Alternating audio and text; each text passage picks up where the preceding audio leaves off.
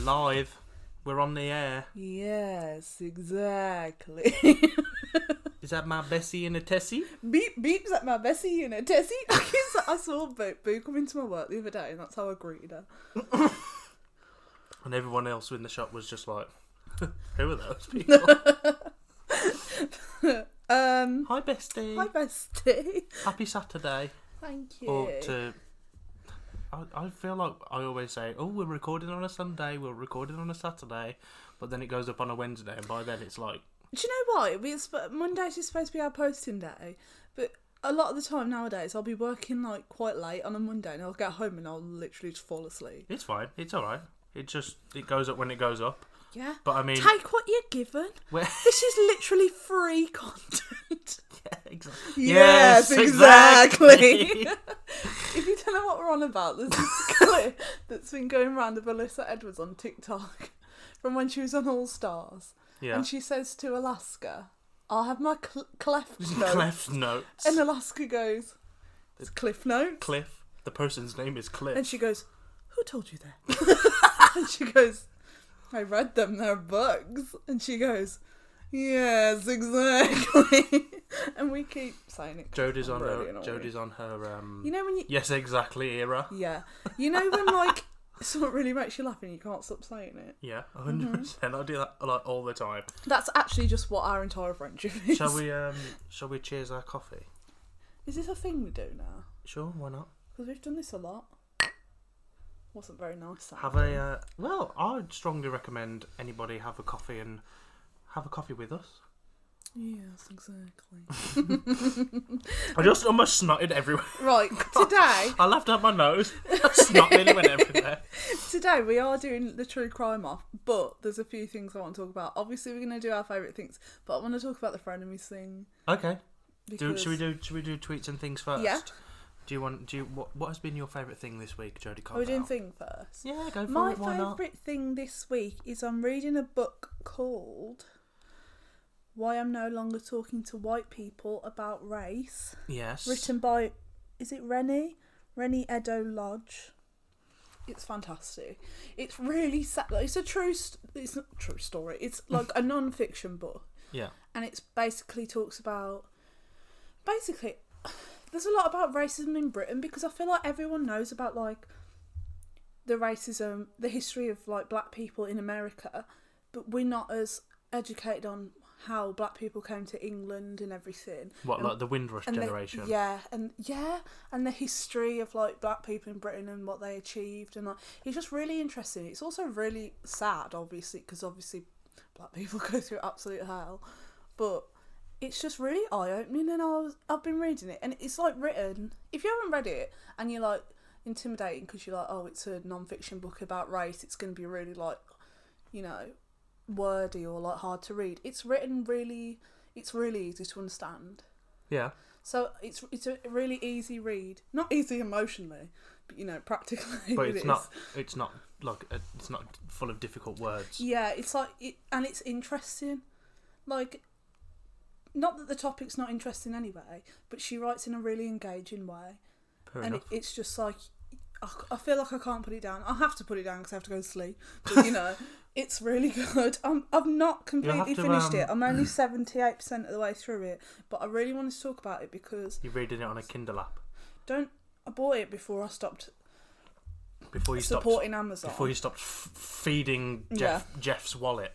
and I, and then I just I started it and never and I just paused it for ages because you know when you just get distracted when you read a book and then you read about ten others. Yeah. No. That's what happened. No, I can't relate to that at all. Okay, I get. Dis- Oh. How long I have I- read like ten books at a time. I've been reading Call Me by Your Name for like. I know. a year. I've been begging you to finish it. that book. I think I read that book in two days. I believe you. But um, Did you know Yeah. that? Uh, I think it's John F. Kennedy. Used to be able to read like twenty newspapers in like an hour or something. I don't remember the exact statistic. Let me look it up. But I, I remember seeing the statistic that um, he could read newspapers like extremely quickly. yeah, that's exactly. Yes, exactly.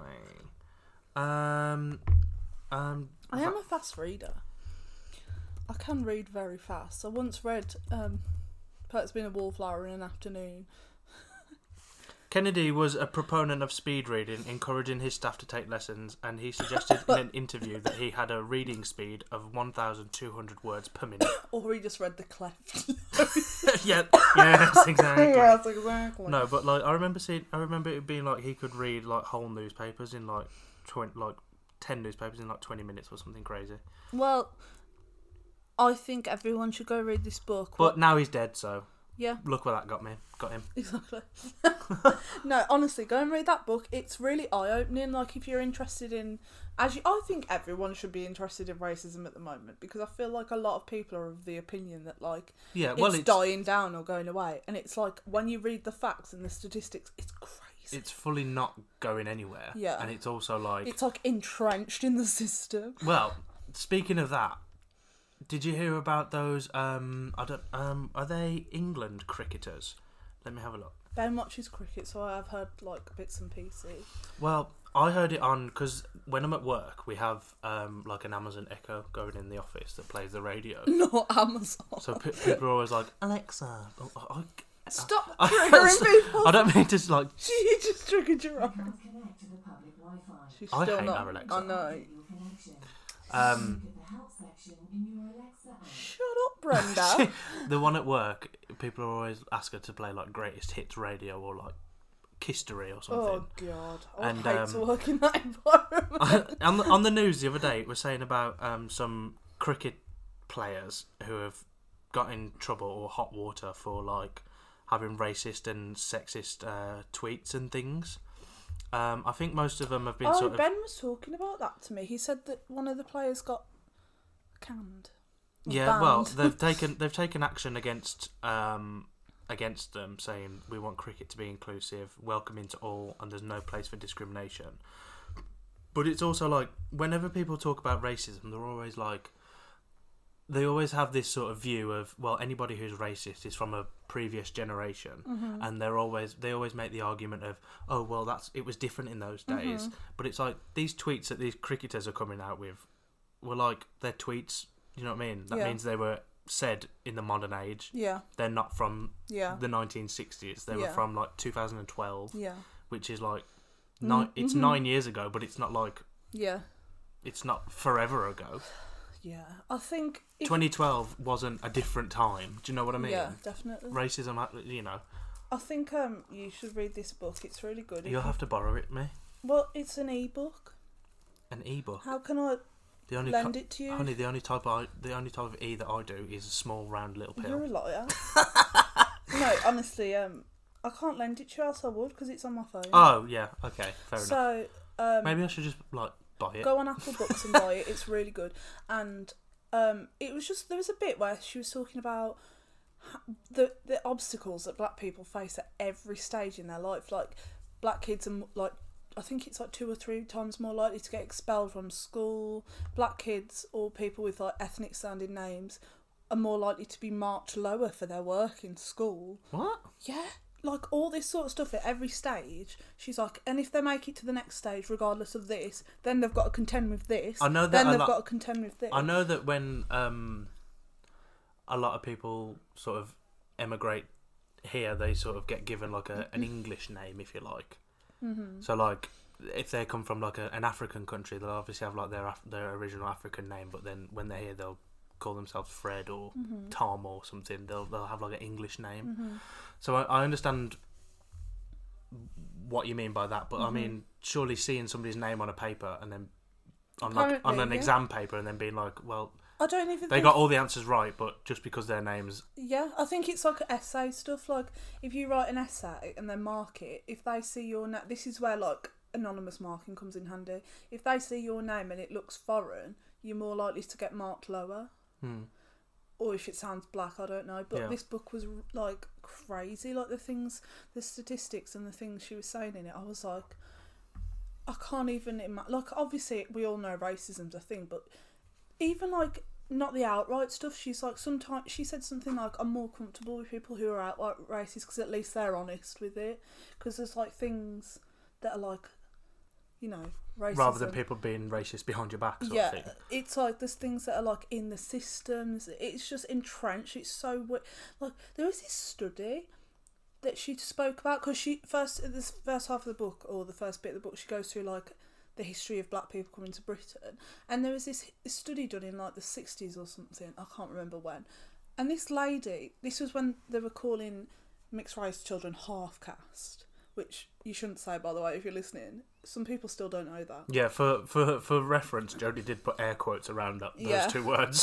um, and, but she she was like they did a study on them because they called them wretched children whose lives had been ruined by like the white parent getting with the black parent because now their life would be because they know that racism's a thing. yeah, yeah. So they're like, well, you've ruined your child's life now. Not we're the problem for being racist. It's you're the problem. Was for it like an making- old study? Yeah. Oh right, okay. This was From a like- different, from a Right, it was different, from a different time. from a different generation. Yeah, Yeah, it's yes, crazy. exactly. Yeah, exactly. But yeah, it's really interesting. Please go and read it. Okie doke. I can I cannot recommend it enough. It will make you. It'll open your. If you're not black, it will open or like you know of color. It will open your eyes and you'll say, "What the fuck, brother? Not brother, bro. Bro, Fuck love." There you go. we got there in the end. so yeah, that's my favorite thing this week. Wunderbar.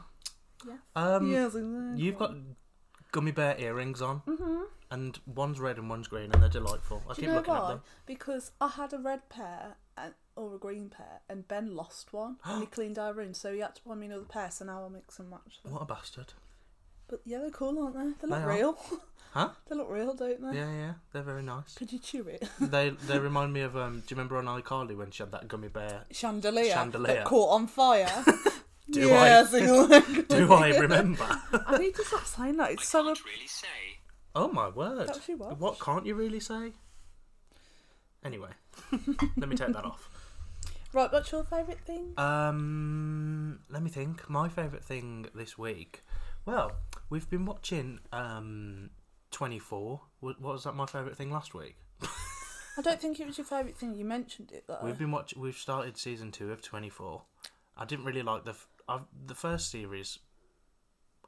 The first like half of it was like pretty boring. I wasn't really what paying attention, and then towards the end it got a bit, bit more high an- higher octane action thriller. It was pretty good to be fair, um, and we've started season two now. And what but what I like about it as well is at the start of every episode, it's like previously on twenty four. So it's like even if I miss an episode, I know what's going on. It's the Clefts notes of it. Exactly. I get the clefts notes at the What's beginning. the premise? Um, I can't know. It's like supposed to be the twenty-four hours of the day, so every Yeah. episode's like an hour. but every what's the episode's an premise? hour. So like at the beginning, it says he comes on and he's like, the events in this episode take place between eight a.m. and nine a.m. Do you know what I mean? Yeah. So like the But they like, what happen is in the real premise time. of the show? What's Um, well, on the first series, there's like a, a threat. This guy's running for president, and um, there's like a threat to his life, and they've got to find the people who are like plotting to kill the n- p- potentially next president. Um, and the one that we're watching at the minute, um, it's well, it's all based around like counter-terrorism attacks, sort of thing. So it's always like in this one, in the series two, there's like a nuclear bomb somewhere in Los Angeles, and they've got to find Do you know it. what that reminds me of? You know, in iCarly where Or he's nuclear like, bomb. no, the Los Angeles thing where he's like, you know, in the iCarly episode where Sam and Freddie finally get together, one of the best, and um, fucking Jim Parsons in whatever his name's in it, and he's like, the LA will Yeah. fall into the ocean, The entire state of California, kaplunk, Kaplunk. straight in the ocean. and then Gibby goes, those poor celebrities, those poor celebrities, Kaplunk. Kaplunk. Um, so I, I would say that's been my favourite thing this week. Mm-hmm. Watch starting series two of Twenty Four using your Disney Plus account. yeah, look, but you're getting the use out of that. That reminds me, I'm If you if you cancel your Disney Plus account, Yeah. it's homophobic okay, 'Cause- not on Pride Month. It- not in Pri- You can do it in July. That's how I do my uh, community service for the gays in Pride Month. I just let Joe use my Disney Plus account. exactly. Yeah, that's exactly. Yes, exactly. Um, speaking that of reminds me though, corporate pride, before you get onto that, Oh. Vampire Diaries. I'm still on season two because do you know what? I'm really not enjoying it. I don't know. why Oh. I'm still watching it. turn it off then. I'm still watching it because I was like, I really want Elena and Damon to get together, and then I realised they don't get together till season four, and I was like, I really just truly cannot, Cannot do wait this that long. to myself. It's so like Why don't you just watch all, season I- four all then? I, all I want they keep getting like couples together and they're like nearly these two people will nearly get together and then something will happen and they'll say no we can't do this there's bigger problems like we can't get together because of this this and that and i'm like i just want to watch sexy Vampires. sexy vampires kiss each other Bite each other. and now you just like it's all too tragic and it's just like star-crossed lovers and no one could be together and i'm like i just want to watch you literally fuck I miss the good old days when vampires lived in a castle and slept in coffins. Yeah. Do you? yeah at least at least in Before twilight they were hot. Before they were hot and everything got complicated. At least in Twilight, there was like a bit of kissing going on. And the CGI baby. I was lying in bed last night thinking about that CGI baby. I was like, why did they do that? anyway, Fuck so- knows. yeah, basically, I'm just really not enjoying Vampire Diaries, and I You know you have the free will to just stop watching. at last any night point. I was like, you know Right. what? I'm I'm just here to watch Elena and Damon get together. So do you know what I did? I went on YouTube and I typed in Elena and Damon get together first time and just watched the clip. and you know what? I was so underwhelmed. I was like, I really. I'm glad I didn't watch I'm series so glad two, I didn't. three, and four Yeah. to get to that point. Anyway, what were you going to say about corporate pride? Oh, it's well, obviously because it's Pride Month, and we had the discussion last week ago about corporate pride. Mm-hmm.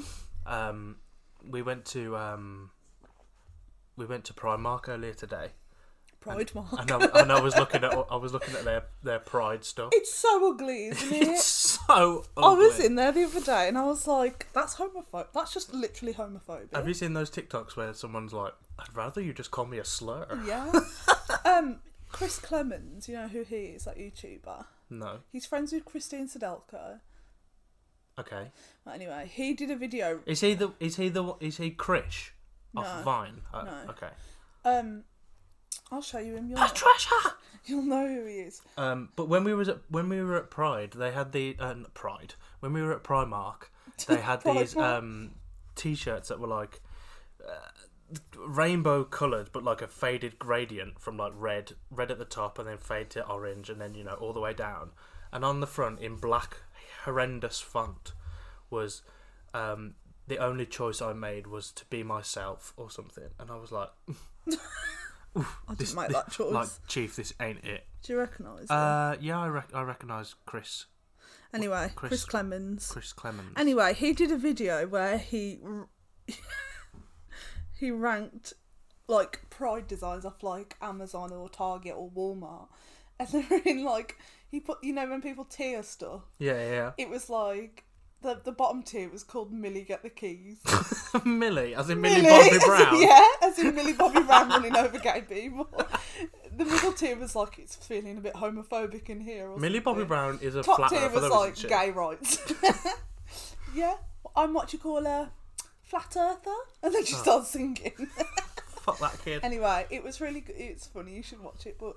Oh my god, corporate pride, man! Yeah. So, some companies so they'll have their like their pride logo, but then if it's like the Russian Twitter account, Yeah. no pride logo. There was um.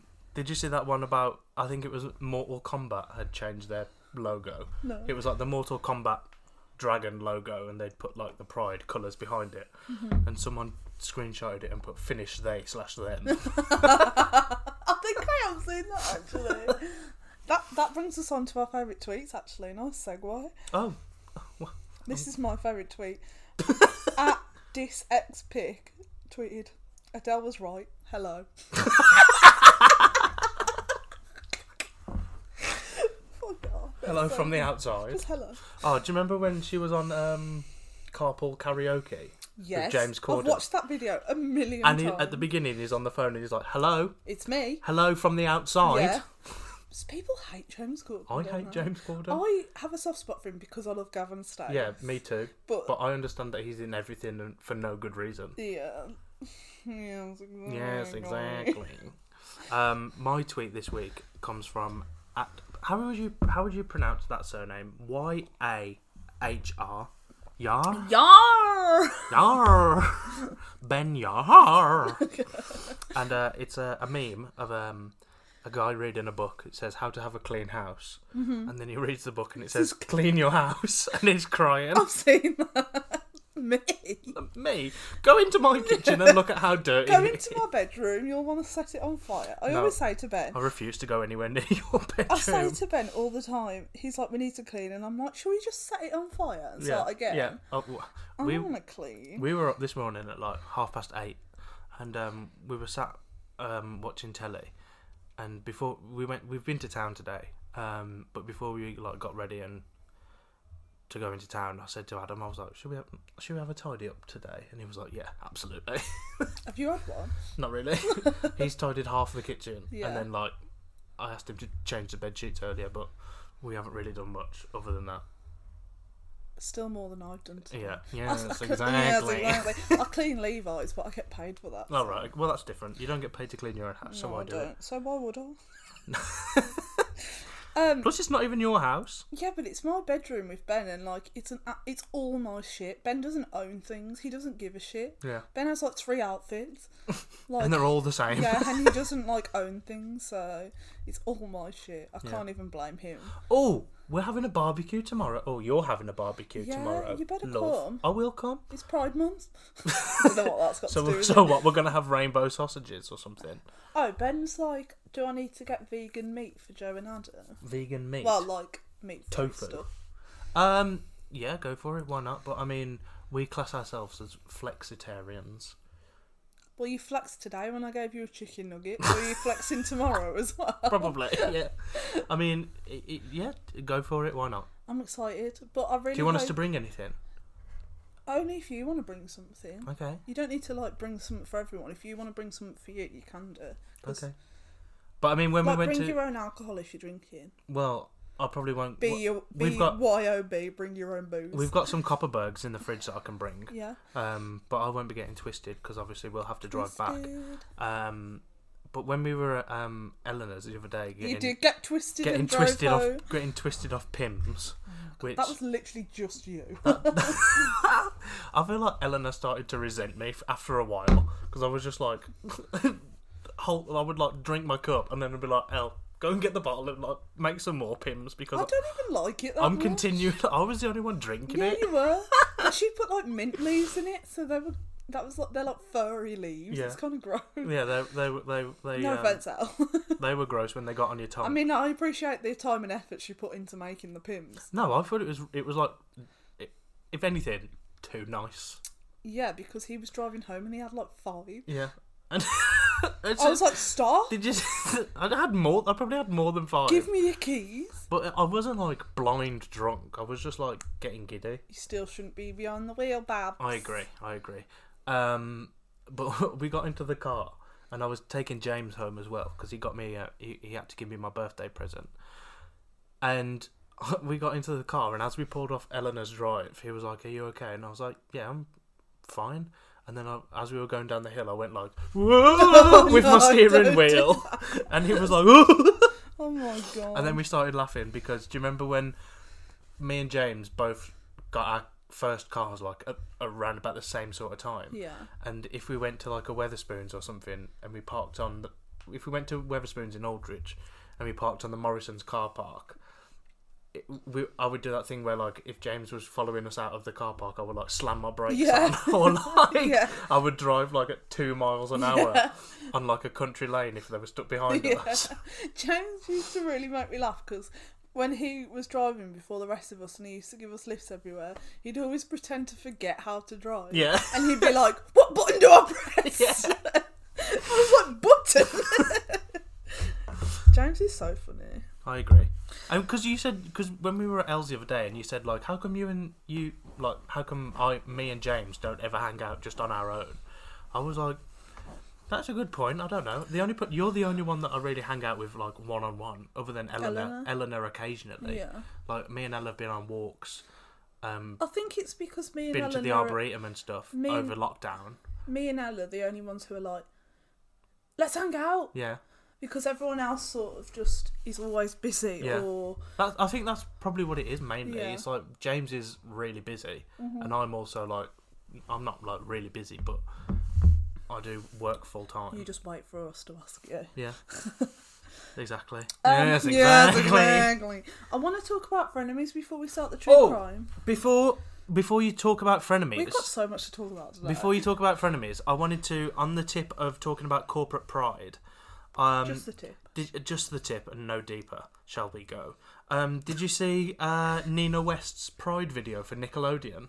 No, Nina West of season 11 fame not you with and the E- link. EOY.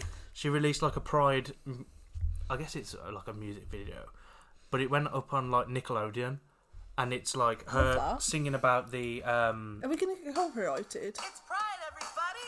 Every color on the pride. it's obviously like kids themed. Yeah, symbol is that's so cute. pride. And the pride Pride. in me every time that I see Why Nina West? though? because Nina West, Nina is all about like she did that whole thing about like m- drag is magic for kids, like album and stuff. yeah, it's a Nina West is very like kids entertainer. She's Yeah. kind of like um that guy on CBBS. Do you know the one that everyone at secondary school said that I look like? Mr. Tumble. Mr. Dumble.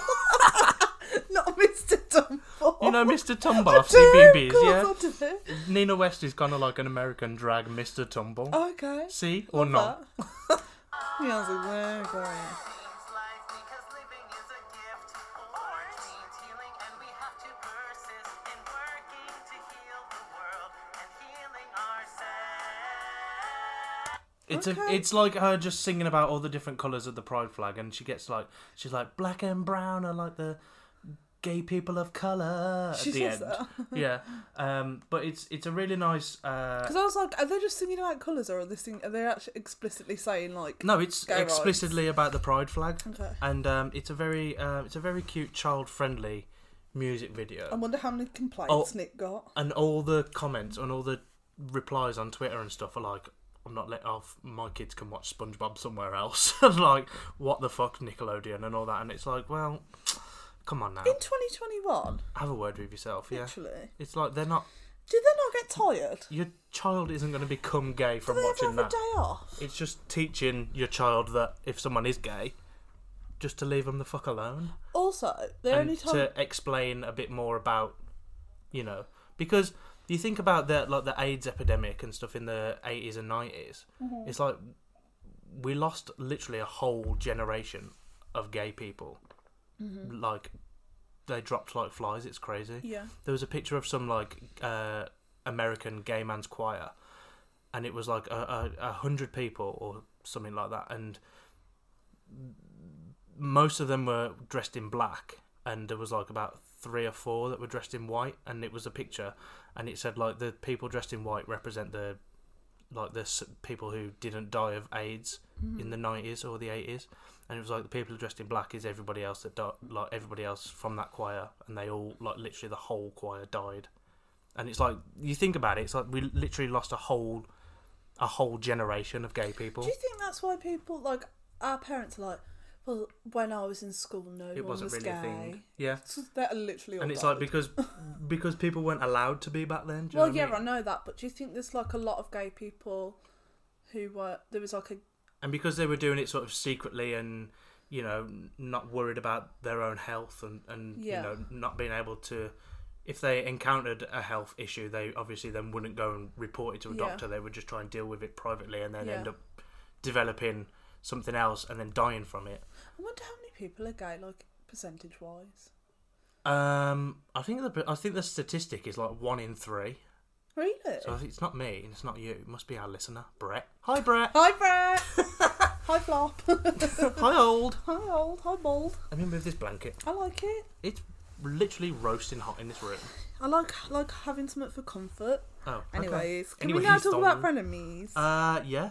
Go Unless for it. Unless you've got more to say about the pride stuff, I don't want to cut you off. Uh, ju- in Pride Month. in Pride Month. no, it was just I just wanted to show you that cute little music video, Uh, it was cute. and Well done to Nick. well done to Nickelodeon for being progressive. Well done to Nina West for being that person. Yes, Yeah. exactly. Sorry, I really can't stop. And did you see um Alyssa Edwards and the Beyond Belief dance company were on America's Got Talent? No. uh, and the all the kids were on stage and they were like We're from Mesquite, Texas.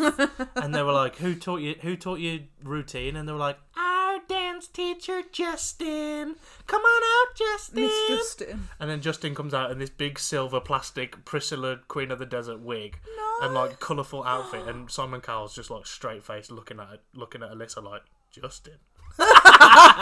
You'll have to show me after. Everyone go and look that up. Yeah, Um, that sounds fantastic. they but they do their routine is to nails, hair, hips, heels by Miss Todrick Hall. So I Mm-hmm. know how you feel about Todrick, so you might have to mute it. But I'm just, I'm just not that much of a stan. okay. So, sorry, Todrick. Anyway, I hope anyway, he doesn't dong. listen to this. If he does, I'm sorry and happy Pride Month. Todrick does not listen to this. anyway, um, frenemies. If anyone cares to know, Trisha quit Trisha quit again. again. And we were just talking about it because I think it's genuinely over for good this time. Maybe I'm an idiot for thinking that. Maybe. But she uploaded like loads of videos saying Ethan's lies. But I also feel like how much can Ethan put up with? Honestly, I am like as much as I stand Trish, I am team Ethan this time. Yeah, Because a lot of people seem to be. That's what the she's general just vibe kicking is off online. about like the money and stuff, but hi- him and his team do all the work. She just turns up. uh, She just You turns know what I mean? up. And Kinda like she's- me. She's like you Kinda want- like me on this she's one. Like you want five because I'm sure she gets forty five percent, he gets fifty five percent of the revenue, and she's like, "Why do you get that extra five percent?" He's like, "Because we built the set, we pay the crew, we do the editing, Yeah. we post it, we do Yeah. everything. We're the whole production thing." And she's just like kicking off. Yeah. And then she was saying she wants like a new. Do you reckon she and Moses will start crew. their own? I don't know. The I Tri- really don't know. Trisha and Moses, Moses show. doesn't speak that much, though, does he? I have Maybe no he does idea. off camera. Um, but Oh, I'm getting pins and needles in my toes. Moses posted a, a TikTok. Ah! Ow! you like pins and needles? Yeah, I know, but ow! My ankle. My ankle. my leg. Moses posted a TikTok of him unplugging the router, which was Yeah, I'm plugging the Wi-Fi. Yeah. Which is what you would do to me if you lived in my house at, at nine pm. at 9 p.m. You would turn the Wi-Fi off. Vaughn, oh, Oh, redacted. redact. I'm gonna, Have you still got- I'm gonna keep it. Have in. you still got the redacted sound effect? Esme keeps remembering more and more like tea about that. Anyway, Oh my our gosh, ex we need to stepdad- get Esme back on the back in my Yeah, living room and Oh. honestly. talk this out. She keeps like making more notes when she remembers stuff. But you know, when, Good. you know when Virgin boxes used to have like a card in. yeah, hundred He percent. used to take the card out when he went to work, so we couldn't watch the telly. And put it in his wallet, bastard. Isn't that isn't that just like sadistic? It's not well. I You want to don't. get a grip, don't you? And a yeah, Oh, life. hundred percent. I don't understand. Ah, I can't watch Virgin now. but it's like if you're not, you don't get charged extra for the more you watch. I Do you know know? who's just doing it to be a dick. exactly. Who has a beef with a fourteen-year-old? like literally, grow up. Virgin aren't going to charge you extra because they're like, oh, we we, No, no- who we would just- noticed you watching more than one episode of The Real Housewives this week. He was just a dick. Absolutely. But I Anyway. mean, that's all men. How long have we been recording? Um, Forty-five minutes. 32. Oh, okay, That's 32. seconds. Um, because we haven't even got to like the main meat of this podcast. We haven't got to our uh, ding ding ding true crime off. How are we going to decide who wins if it's a crime off? Um, you're obviously going to win Why am I going to win? because Your case could be crazy. It's I not don't know who gonna you've be. chosen. um, Wait. who, I mean, Joe knows who I've chosen, but I don't know who he's chosen. the only reason I haven't told you who I've uh, chosen. Oh, there was one one other thing that I wanted to mention today. I don't know if I should mention it. I'll mention it afterwards. Um, Don't forget that. I won't forget forget because I've made a note. I've literally made notes for this episode. know. Look how official I am. There's literally three bullet points. Don't go thinking he's like done the most. I um. okay, that's, that, that's so annoying. Um, I didn't want to tell you about my case because I know you know every true crime story ever. I don't think I know that one. I've just farted again, so if it smells, I'm sorry. Joe keeps farting and he's gone vegan for some reason. that makes his fart smell literally terrible. I do apologise. I'll just get my foundation on the shirt you lent me. That's fine. I'll wash it again. Because I've got my nose in it. Um, wh- who's your case on? Your true Catherine crime, Knight. Catherine Knight. Yeah. Okay. Do you want to do you want to go first and explain your story? Well, yeah, but it'll take a while. Yeah. So, So you're that's prepared fine. to wait. Yeah. I Joe just- didn't want to tell me who his was Yeah. because I'm a true crime junkie. yeah. You are. We so I- literally if did I a criminology. if I said if I masters. had said to when we decided that we were going to do this last week, if I had said to you, I wouldn't have looked it up, but I might have known. yeah, but if I had said to you, this is the case that I've Yeah. chosen, you would have been like, oh yeah, I know all about that one, and, and then it would have been on your mind all week, and you would have been thinking about it. okay. Do you know what I mean? Yeah. And you know I'm right I just, because it's I Pride just- Month, and I'm gay, and I'm always Okay. right. Well, I'll give I'm you not. that I'm one. not allowed to be wrong. yes, exactly. but um, unless it's like, if it's a famous, well-known case, I'll probably know. It's it. very famous Okay. and very well known. the reason I started this is the reason I've chosen this case is because we watched a Netflix documentary about it. I don't know if it's a Netflix Netflix original one or if it's just on Netflix, but We'll see if I know it. okay. I might not. Okay, mine's on Catherine Mary Knight. What a She's an lovely Aussie. Was that right? an Aussie, Yeah. an Aussie. That's how they spell it, isn't it? Yeah, A U S S I E. yeah, but it's pronounced Aussie, Aussie. not Aussie. She's an Aussie. Cleo! Oh no! Emma! condensation. Oh no, Catherine! Oh, Catherine Knight.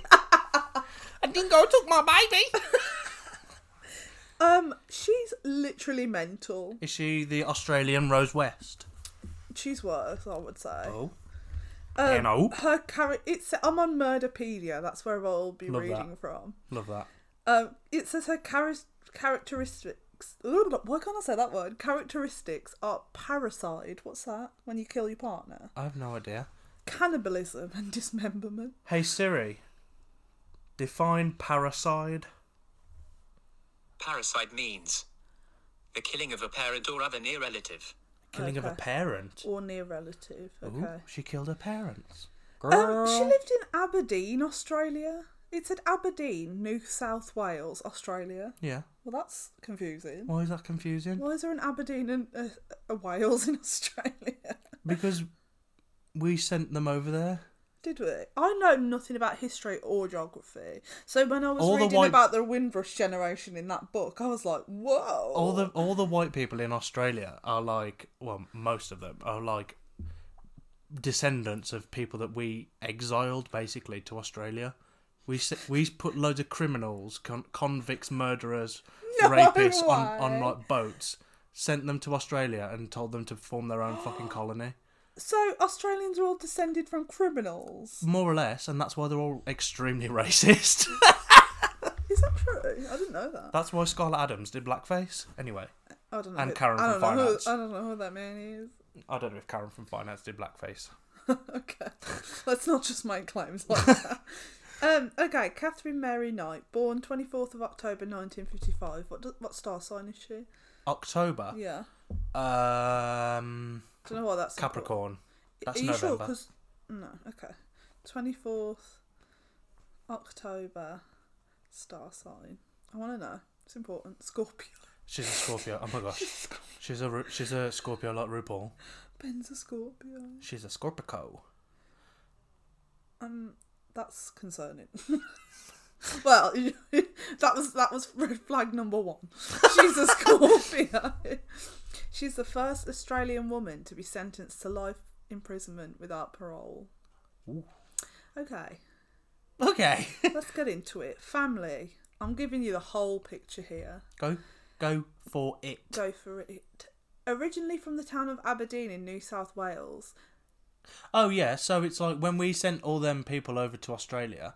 Obviously they didn't want to invent new town names, so, So, they they just, just, said like Aberdeen. yeah. That's, That's why like crazy. that's why like New York is called New York because it's the new version of York. Is that true? Yeah. Girl, what the fuck? I really need to like. And like Birmingham, Alabama. Hello. I just. named after Birmingham of 10 miles down the M6 from where I am right now. That's literally mental. And maybe I'm just so stupid for not knowing that, but like. I'm sw- I swear they did not tell us that in school. I mean, context clues, Jodie. But still, anyway. Um, Barbara Rowan was forced to move to M- Murray, Maury after Who's Barbara I Rowan? think it's her mum. Oh. After beginning a relationship with Ken Knight, a co-worker of her husband Jack Rowan, the Rowan and Knight families were b- both well known in the conservative rural town, and an affair and the affair was a major scandal. Two of Rowan's two- Quite the four scandal, children- actually. with, my cousin-in-law, cousin-in-law, really. really? it was in all the magazines at the time. two of Rowan's. I, I'm assuming it's Rowan. It's R O U G H A N. Would you say that's Uh, Rowan? I would say Rowan. Ruffin. Ruffin. Rowan. I would say Rowan. Rowan's four children. Two of Rowan's four children remained with their father, while the two youngest were sent to live with an aunt in Sydney. Catherine Knight was the younger of twins born to Barbara and her de facto partner Ken on the 24th of October 1955 in New South Wales. Her dad died in 1959, and the two children who had lived with him. Wait, hang on. No, Jack Rowan died, so not her dad. This Okay. is confusing. What and the did two you- children who had lived with him moved in with the Knight family, so the two older kids that had stayed with their dad now moved in with Catherine's mum and the new dad. You see Okay, what I mean? And yeah. Catherine's actual dad. Yeah. I don't know if all of this is really important. It's just on Murderpedia. Barbara's grandmother was apparently an Indigenous Australian from the Maori, Marie, I don't know. How to say that. Maori. area who had married an Irishman. She was proud of this fact and liked to think of her own family as Aboriginal. This was kept a family secret as there was considerable racism. You were right. I told you. In the area Australia. at the Australia is like extreme, like parts, like the parts of the like outback and like the small, s- small towns are very like redneck, conservative, openly racist, Racist against who? Like anyone of Aboriginals, black people, whoever, gay people. mental. Yeah. um racist against gay people. Yeah, racist against the gay race. Um, okay. Apart from her twin, the only person Knight was close to was her uncle Oscar Knight, who was a champion horseman. she was she was is that like BoJack Horseman? She was devastated when he committed suicide in 1969 and continues to maintain that his ghost visits her. Huh? Is she still alive? This woman. I guess so. Okay. The family moved back to Aberdeen the same year. Knight's father Ken was an alcoholic who openly used violence and intimidation to rape her mother up to 10 times a day. Oh, God. Trigger warning, guys, by the way, this gets quite heavy. That reminds me of um. do you remember on Bridesmaids when that one one of the Someone got raped 10 times a day. in no, but, Bridesmaid. but she used to be like she was like um. Sometimes I just want to watch the Daily Show without him entering me. Yes. I think about that all the time. And when she's like, she said that her son's like, mas- she was like, I snapped a sheet in half. Yeah. Anyway. Barbara, in turn, often told her daughters intimate details of her sex life and how much she hated sex and men. Later, when Knight complained to her mother that one of her partners wanted her to take part in a sex act she didn't want to do, Barbara told her to put up with it and stop complaining. no, don't do that.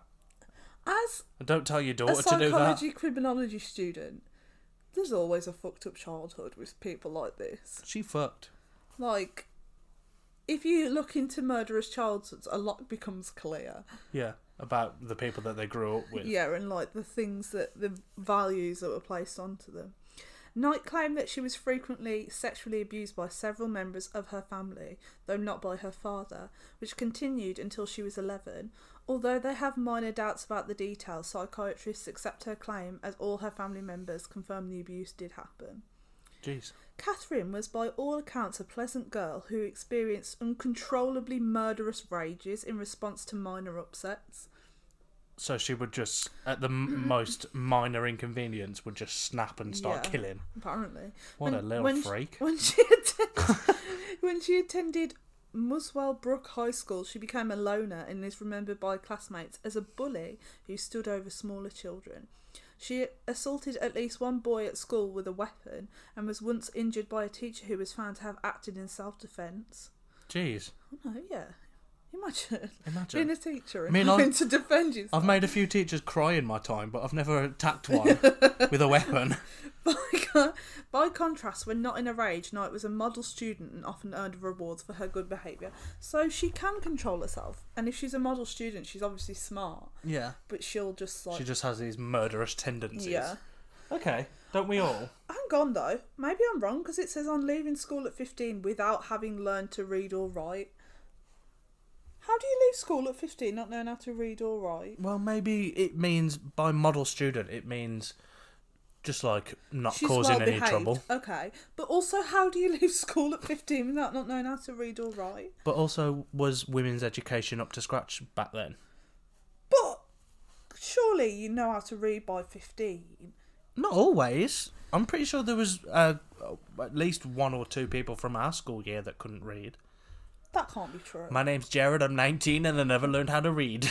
I'm sure that's not true. I'm pretty sure there are. I'm I'm fairly certain I could name at least one person who couldn't read. I don't want to out them right now, right here on the I pod. couldn't read at all, full stop. I don't think so. Maybe she's got dyslexia. You don't know her. It says it doesn't say she's dyslexic. It says she didn't learn to read or write. That's crazy. Like I know in like Wales and stuff, there's people who don't know how to read or write. Why specifically in Wales? because I was watching the behind the scenes of the Gavin and Stacey uh, Christmas episode, and the lady whose house they use for Bryn's house or Gwen's house Yeah. can't read or write. Oh right. So I was like, oh okay, there's people in Wales who can't read or write. um, anyways. She gained employment as a cutter in a clothing factory. Twelve months later, she left to start what she referred to as her dream job, Cutting up people. cutting up offal. Offal. Offal? What's that? Offal's like the like the shit bits of animals. That's vile. Okay, so now she's getting into slicing animals, so you know that's worrying.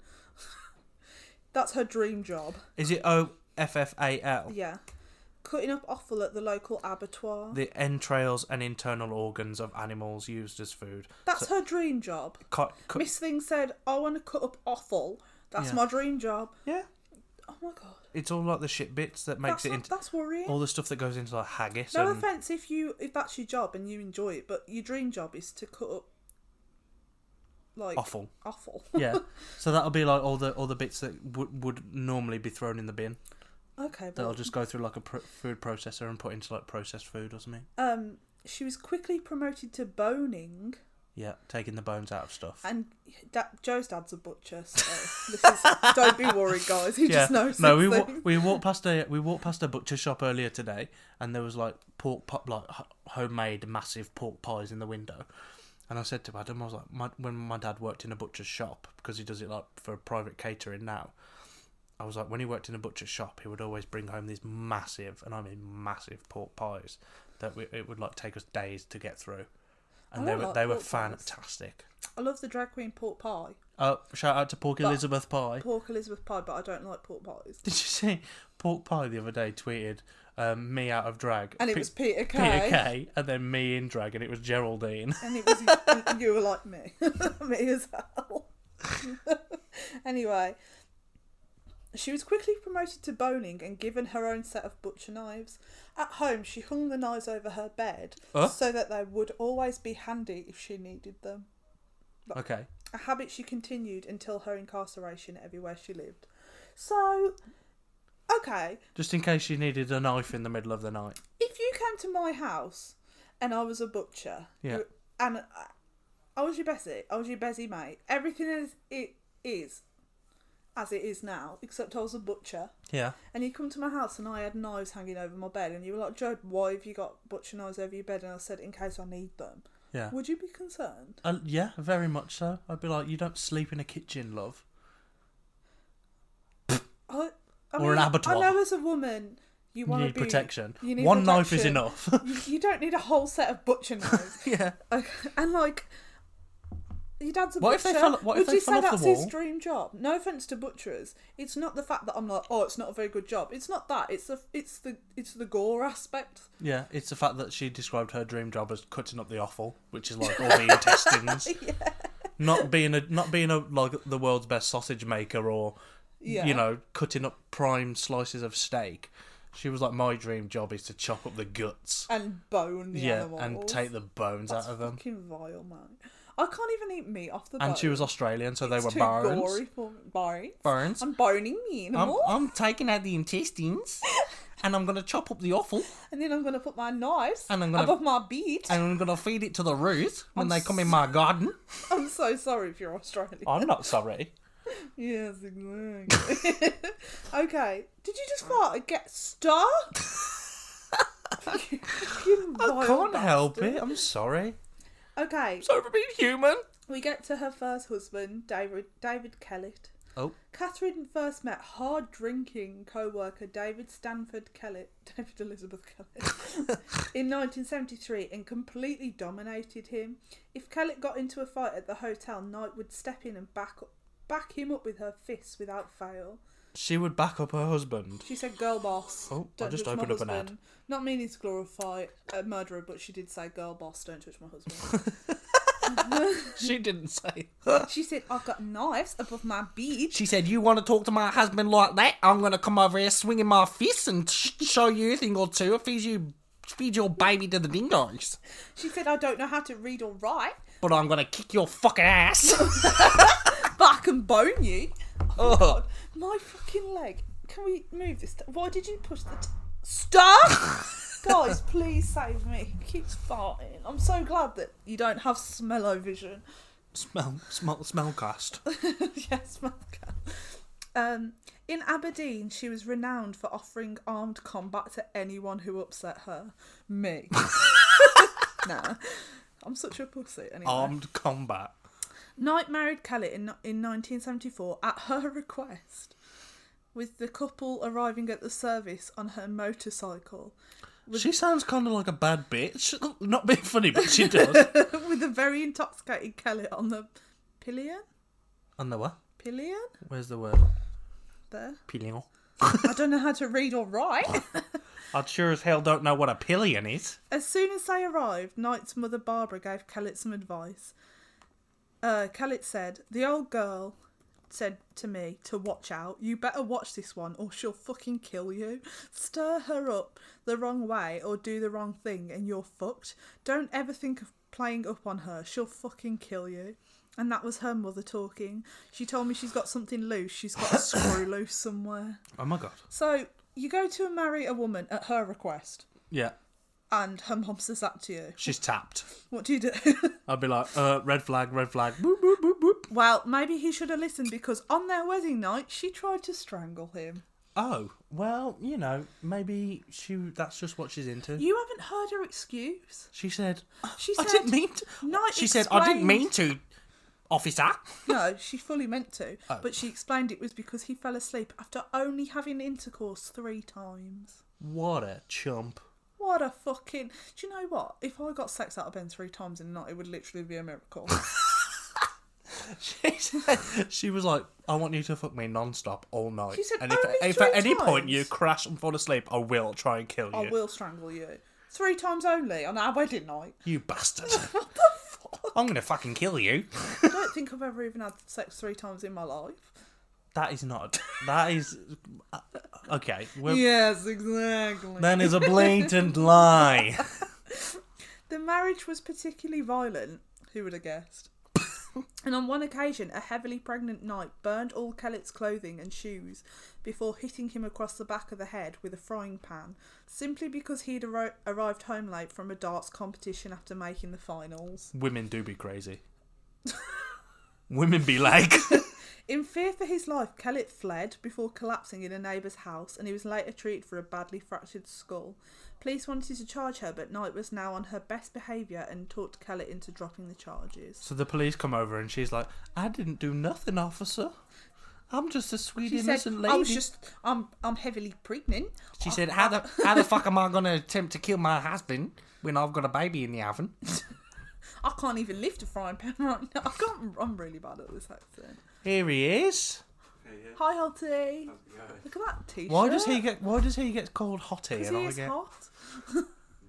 I told him earlier. Don't you think he looks like Coconut Head from Ned's Declassified School Survival Guide? That's so rude. I've got no idea about I need to humble him.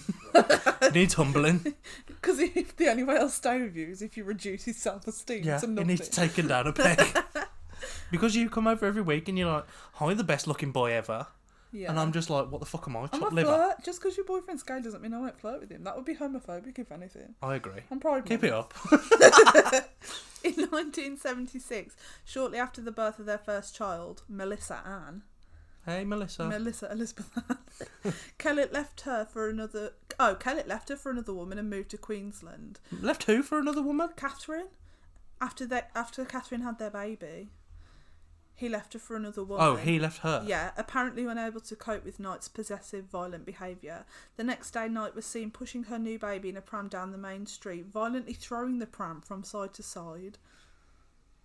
She Right. said, "He gonna leave me? I'm gonna chuck this baby about." Yeah.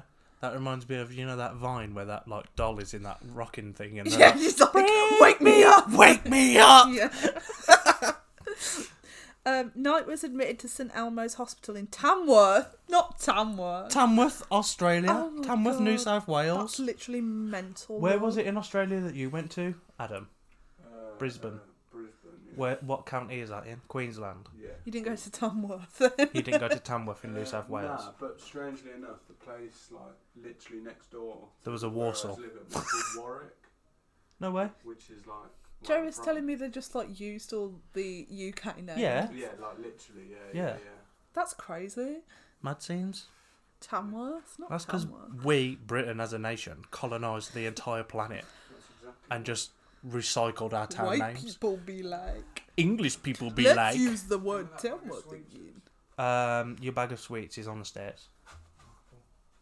Feel free to slide us some sweets before you take them all upstairs. You just ate one of my nuggets, by the way. Oh my god, why are you such a grass man? we, we, we had kebab last night, so Oh my god, you're not even meat free. You such a We are liar. meat free Monday to Thursday. Those have gelatin would you in. like a fireball? Oh, no. oh nah. Oh You know those have got gelatin in. Yes, Miss thing. yes. Such a faker. But then it's not got meat in. Would you like some sweets? It's got animal bones in it. I'm alright, thank Sure. you. Yeah, those. I'm Right. really picky with sweets. Peace and love. Peace out. Peace and love. Peace and love. With peace and love, do not send any more fan mail. It will go in the bin. anyway, Anyway, that was Ad- Adam's cameo. yeah. Hi to Adam. Hi Let's to- get back to our. Um, Um, let's get back back, to our- to, night shoving the baby around in the pram and go, getting admitted to St Elmo's Hospital in Tamworth, where she was diagnosed with postnatal depression and spent several weeks recovering. After being released, Knight placed two m- month old Melissa on a railway line shortly before the train was due, then stole an axe, went into town, and threatened to kill several people. right. Bit of an escalation. that was a you know a slight overreaction. Yeah. Have you? Do you want a cinnamon ball? Have you no, had not one? at all. Okay. I don't like cinnamon. Anyway, it's all. A man known in the district as Old Ted, who was fo- foraging near the railway line, found and rescued Melissa. By all accounts, only minutes before the train passed. Knight was arrested and again taken to St Elmo's Hospital, but apparently recovered, signed herself out the following day. Maybe she had like postnatal depression as well. That's literally what I said earlier. She was diagnosed with Oh. postnatal depression. But Ignore I, I it. think there's bigger issues going on personally. Yeah. Yes, exactly. um, also, if you're going to leave your baby on a train track Hmm. to be cut in half, Yeah. Make sure the trains come in. Do you know what I mean? Don't just leave it there. literally For someone I to know This is find. grim, but why would you like walk away before the train comes? If anything, someone's just going to find your baby, which Exac- I'm very glad Yes, they did. exactly. Yes, exactly. I'm very glad someone did rescue her baby, but also like that was kind of stupid on her part. Very. But maybe she was just kind of like blinded by rage. She was like, I need to get the axe. Um, okay. A few days later, Knight slashed the face of a woman with one of her knives. Remember them knives? Yeah. And demanded she drive her to Queensland to find Kellett. The woman escaped after they stopped at a service station, but by the time police arrived, Knight had taken a little boy hostage and was threatening him with the knife. She was disarmed when police attacked her with brooms. Okay. Australia be like. she was admitted to the Morisset Psychi- Psychiatric Ho- Hospital. Blah. English, please. Can, can we uh, can we have this one in English, please? No, it's on in Australian. Sorry, To the psychiatric hospital. hospital. Knight told the nurses she had intended to kill the mechanic at the service station because he had repaired Kellett's car, which had allowed him to leave. and then killed both her husband and his mother when she arrived in Queensland. When the police informed Kellett of the incident, he left his girlfriend and, along with his mother, they both moved to Aberdeen to support her. So after she said, "I was coming to kill you and your mam," He was like, okay, was well, like, "Come I'll on, just, man. I'll just move. I'll just move back. let's in. move co- back in with her. I'll be like, uh, "What the hell?" fuck no. Can you believe that? Knight was released on the 9th of August 1976 into the care of her mother in law, and along with Kellett, they now moved to Woodridge, a suburb of Brisbane, Brisbane. Brisbane, Brizzy, Brisbane, are you from Brizzy? where she obtained a job at the Dinmore Meatworks in ni- nearby Ipswich. She's getting her dream job at the meat Ipswich! Yeah. Jodie, fully recycled town names. On the 6th of March 1980, they had another daughter. He said, You left our daughter on the train track, shall we have another one? Yeah. Because men are stupid. Please, what the fuck? they had another daughter, Natasha Marie. In 1984, Knight left Kelly and moved in first with her parents in Aberdeen, then to a rented house in nearby M- Muswellbrook. In nearby Muswell? Aldridge Town.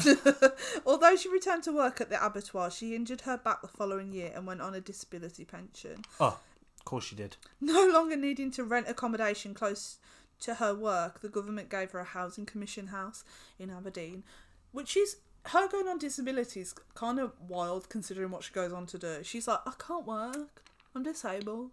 And then she goes on to do some really like mad shit, which Yeah. She she, should can't- have been done at the abattoir. She can't work because she's disabled, but she can kill people despite being disabled. yeah.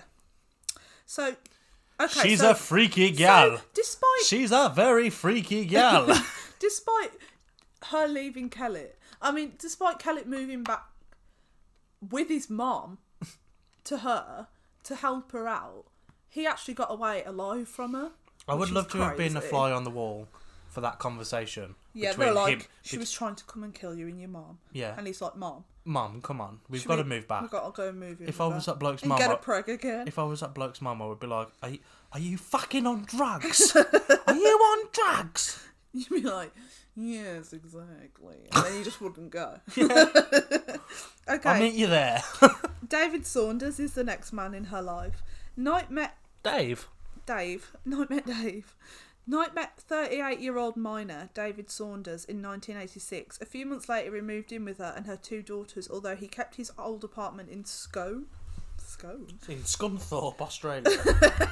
Knight soon became jealous regarding what he did when she was not around and would often throw him out. He would move back to his apartment in Scone and then she would invariably follow and beg him to return.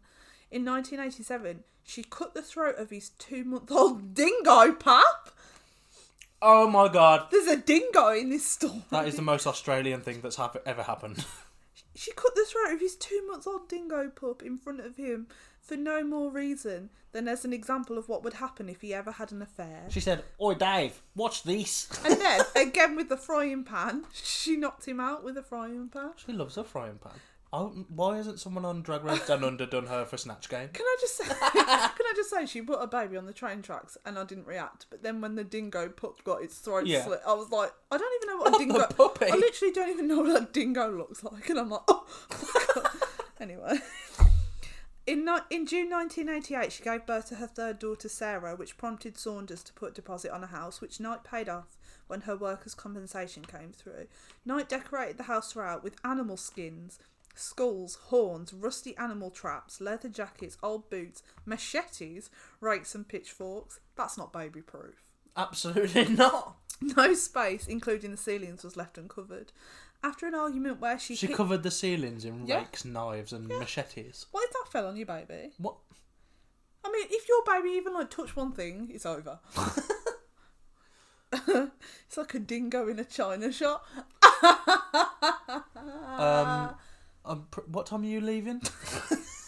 After an I, argument, I crack the funnies around here, not you. this we're, we're already at an hour and I still haven't even finished my case, guys. It's a be a long one today. Look at Get you. get into the killing.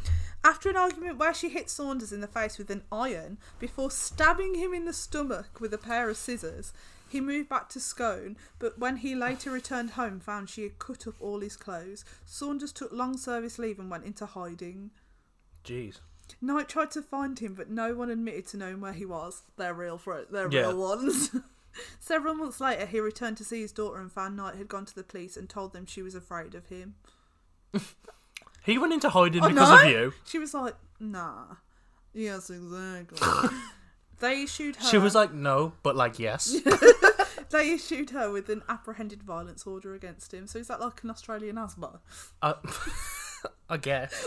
Now, and I suppose antisocial behaviour order, isn't it? Yeah. So it's not apprehended violence order. Is that an Australian thing? Apprehended or is viol- that an everywhere an Ah. thing? Avo. An Avo. Avo, Avo, yeah.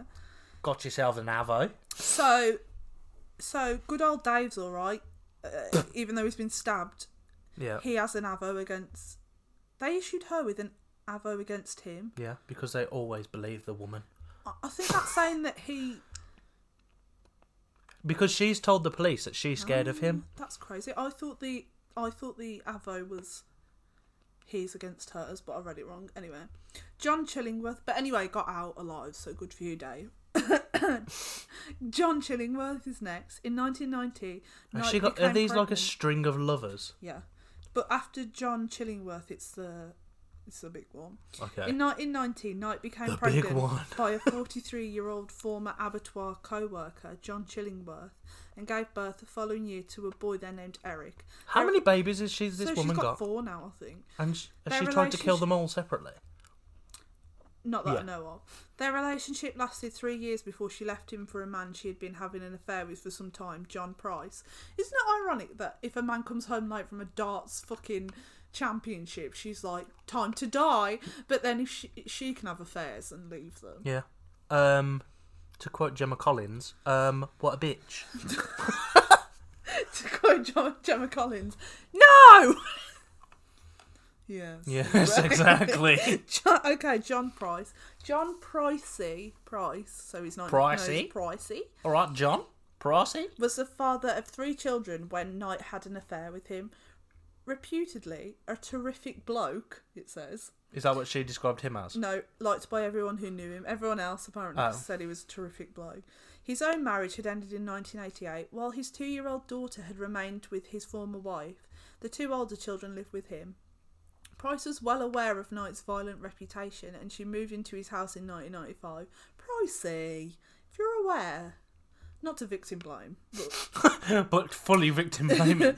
His children liked her. He was making a lot of money working in the local mines, and apart from violent arguments, at life, at first, life was a bunch of roses, apparently. Although I wouldn't say that life was if I was having violent arguments. no, but not at all. that's just me. In 1998, they had a fight over Price's refusal to marry her, and in retaliation, Knight videotaped items he had stolen from work and sent the tape to his boss. Grass? Yeah. Snitches get stitches? Do they? Apparently not. Although the items were out of date medical kits that he had scavenged from an, com, from the company rubbish tip, Price was fired from the job and he had held for 17 years. Ooh. So because he took some out of date medical kits that weren't used anymore, and he wouldn't marry her, she she was Got like him he sacked. stole. Like also, capitalism is a disease What's that got to do with anything? because they weren't using them. Yeah. But they were like, it's still stealing, bye. like, what the fuck? Anyway. that same day, he kicked her out, as he should do, Capitalism is a disease. and she returned to her own home while news of what she'd done spread through the town. A few months later, Price restarted the relationship, although he now refused to allow her to move in with him. The fighting became even more frequent, and most of his friends would no longer have anything to do with him while they remained together. Okay, so now on to the big, the big incident. Thank you. Let's get there. In fact, This has been a lot of build up. This better be fucking good, Uh, Do you not think the Carvel. build up's been crazy so far? Yeah, though? absolutely. But like That's why I wanted to go through the whole thing because there's so many details in her life where you're like, um. the big one. anyway, in Feb 2000, a series of assaults on Price culminated with Knight stabbing Price in the chest. Finally fed up, he kicked her out of the house. On 29th of Feb, he stopped at the Scone Magistrates Court on his way back to work and took out a restraining order to keep her away from both him and his kids. Can you do that? Can you just pop to the courthouse and just get a restraining order like a Pepsi? Um, I guess if you got proof, like he, She stabbed um, me in the chest. She stabbed me in the chest, and I heard My that she she killed a dingo, and they're like, not a dingo. My fucking left breast is bleeding as we speak, officer. That afternoon, Prince told his co-workers that if if he did not come to work the next day, it would be because Knight had killed him. okay, fair enough. Let's let's remember that. Put a pin in that. They pleaded with him not to go to home, but he had told them that he believed she would kill his children if he did not. Either way, somebody's going to die. Price arrived home to arrived home to find that Knight, although not there herself, had sent the children away for a sleepover at a friend's house. He then spent the evening with his neighbours before going to bed at 11 p.m. Earlier that day, Knight had bought back brought new black lingerie Oh. and, and, had- and had videotaped all her children while making comments which have since been interpreted as a crude will. So she's videotaped her kids whilst saying well like also being like this is who i want this to go to like basically a shit will Oh, like right, an okay. unofficial will Yeah. um Where there's a will, there's a murderer. knight later arrived at price's house while he was sleeping and sat watching tv for a few minutes before having a shower she then woke price up and they had sex after which he fell asleep he just got a restraining this is so confusing to me he got a restraining order on her and then she comes into his house wakes him up on the night where he's like Comes into she's her- his probably house." gonna kill me has a shower, and then she starts boning him. And he's like, "Yeah, let's have sex." Maybe he was scared. I don't know. Maybe he thought it was a I- dream. Like, I'm not one to victim. I- It's just really confusing how she managed to to like worm her way back into all these men's lives after being absolutely fucking mental. But does that say something about the psyche of men? I don't know. I That think it they'll says do something anything about at the bat of an eyelash. victims of abuse, really. Um. Okay, so he fell asleep after they had sex. At Classic. 6 a.m. the next morning, the neighbour became concerned that Price's car was still in the driveway, and when Price did not arrive at work, his employer sent a worker to see what was wrong. Both the neighbour and worker tried knocking on Price's bedroom window to wake him, but after noticing blood on the front door, alerted the police, who arrived at 8 a.m. Breaking down the back door, police found his body with Knight comatose from taking a large number of pills. She had stabbed Price with a butcher's knife while he was sleeping. Those bloody butcher's They're knives. Bloody knives. Those bloody knives. According to the blood evidence, he awoke and tried to turn the light on before attempting to escape when Knight chased him through the house. He managed to open the front door and get outside, but either stumbled back inside or was dragged back into the hallway where he finally died after bleeding out. Later, Knight went into Aberdeen and withdrew $1,000. Dollars? Australian dollars? One thousand Australian dollars. from his ATM account. Um, Price's autopsy revealed that he'd been stabbed at least 37 times Ouch. In his sleep. in both the front and back of his body, with many of the wounds extending into vital organs. No, because it said that he woke up, didn't he, and tried to get Oh up. yeah. Several hours after. Have I Mm. got like Listen to this. no short-term memory? You're just not listening to me. I am. Several hours after Price died, Knight skinned him and hung the skin from a meat hook on the door of the lounge room. Right. That's why I think this case is crazy because the police came in to find him and found his his skin Yeah. hanging from the doorway. Like my Halloween costume. literally, That's disgusting. isn't that vile? Um, it just reminds me of like you know when like horror films try to be shocking and they're like, like I know this happened, but you know that thing where that, the men were like cooking up, they chopped his penis off and they were like cooking it up. Yeah. It just reminds me of shit like that. It's also like I was gonna say how d- how d- how do you know how to like remove the skin of a Because she person? worked at the abattoir. And- And then I was like, because she's a butcher. So It's, it comes full circle. She then decapitated him and cooked parts of his I body. Serving, thought she was comatose. Oh, before she took the pills. Okay. Yeah. Then uh, serving up the meat with baked potato, pumpkin, zucchini, cabbage, yellow squash, and gravy. She's made a whole In fucking two- feast. In two settings at the dinner table, along with notes beside each plate, each having the name of one of Price's children on it, she was preparing to serve his body to- parts to his own children. With butternut squash and pumpkin. Yeah. What a psychopath. I, I honestly don't know whether she thought they would eat that. Because Well, probably if she Even if, if they they come could home if and they did knew come the- home and if- she was like, "Here's dinner," Yeah, but if they come home, was the skin hanging from the door? probably. And they're just going to be like, what's Who's- for dinner? Who's that? Oh my god.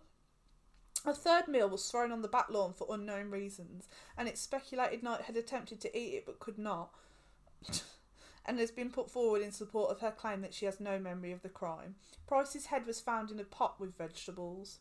Oh, The pot was still warm, estimated to be at between 40 and 50 degrees Celsius, indicated that the cooking had taken place in the early morning.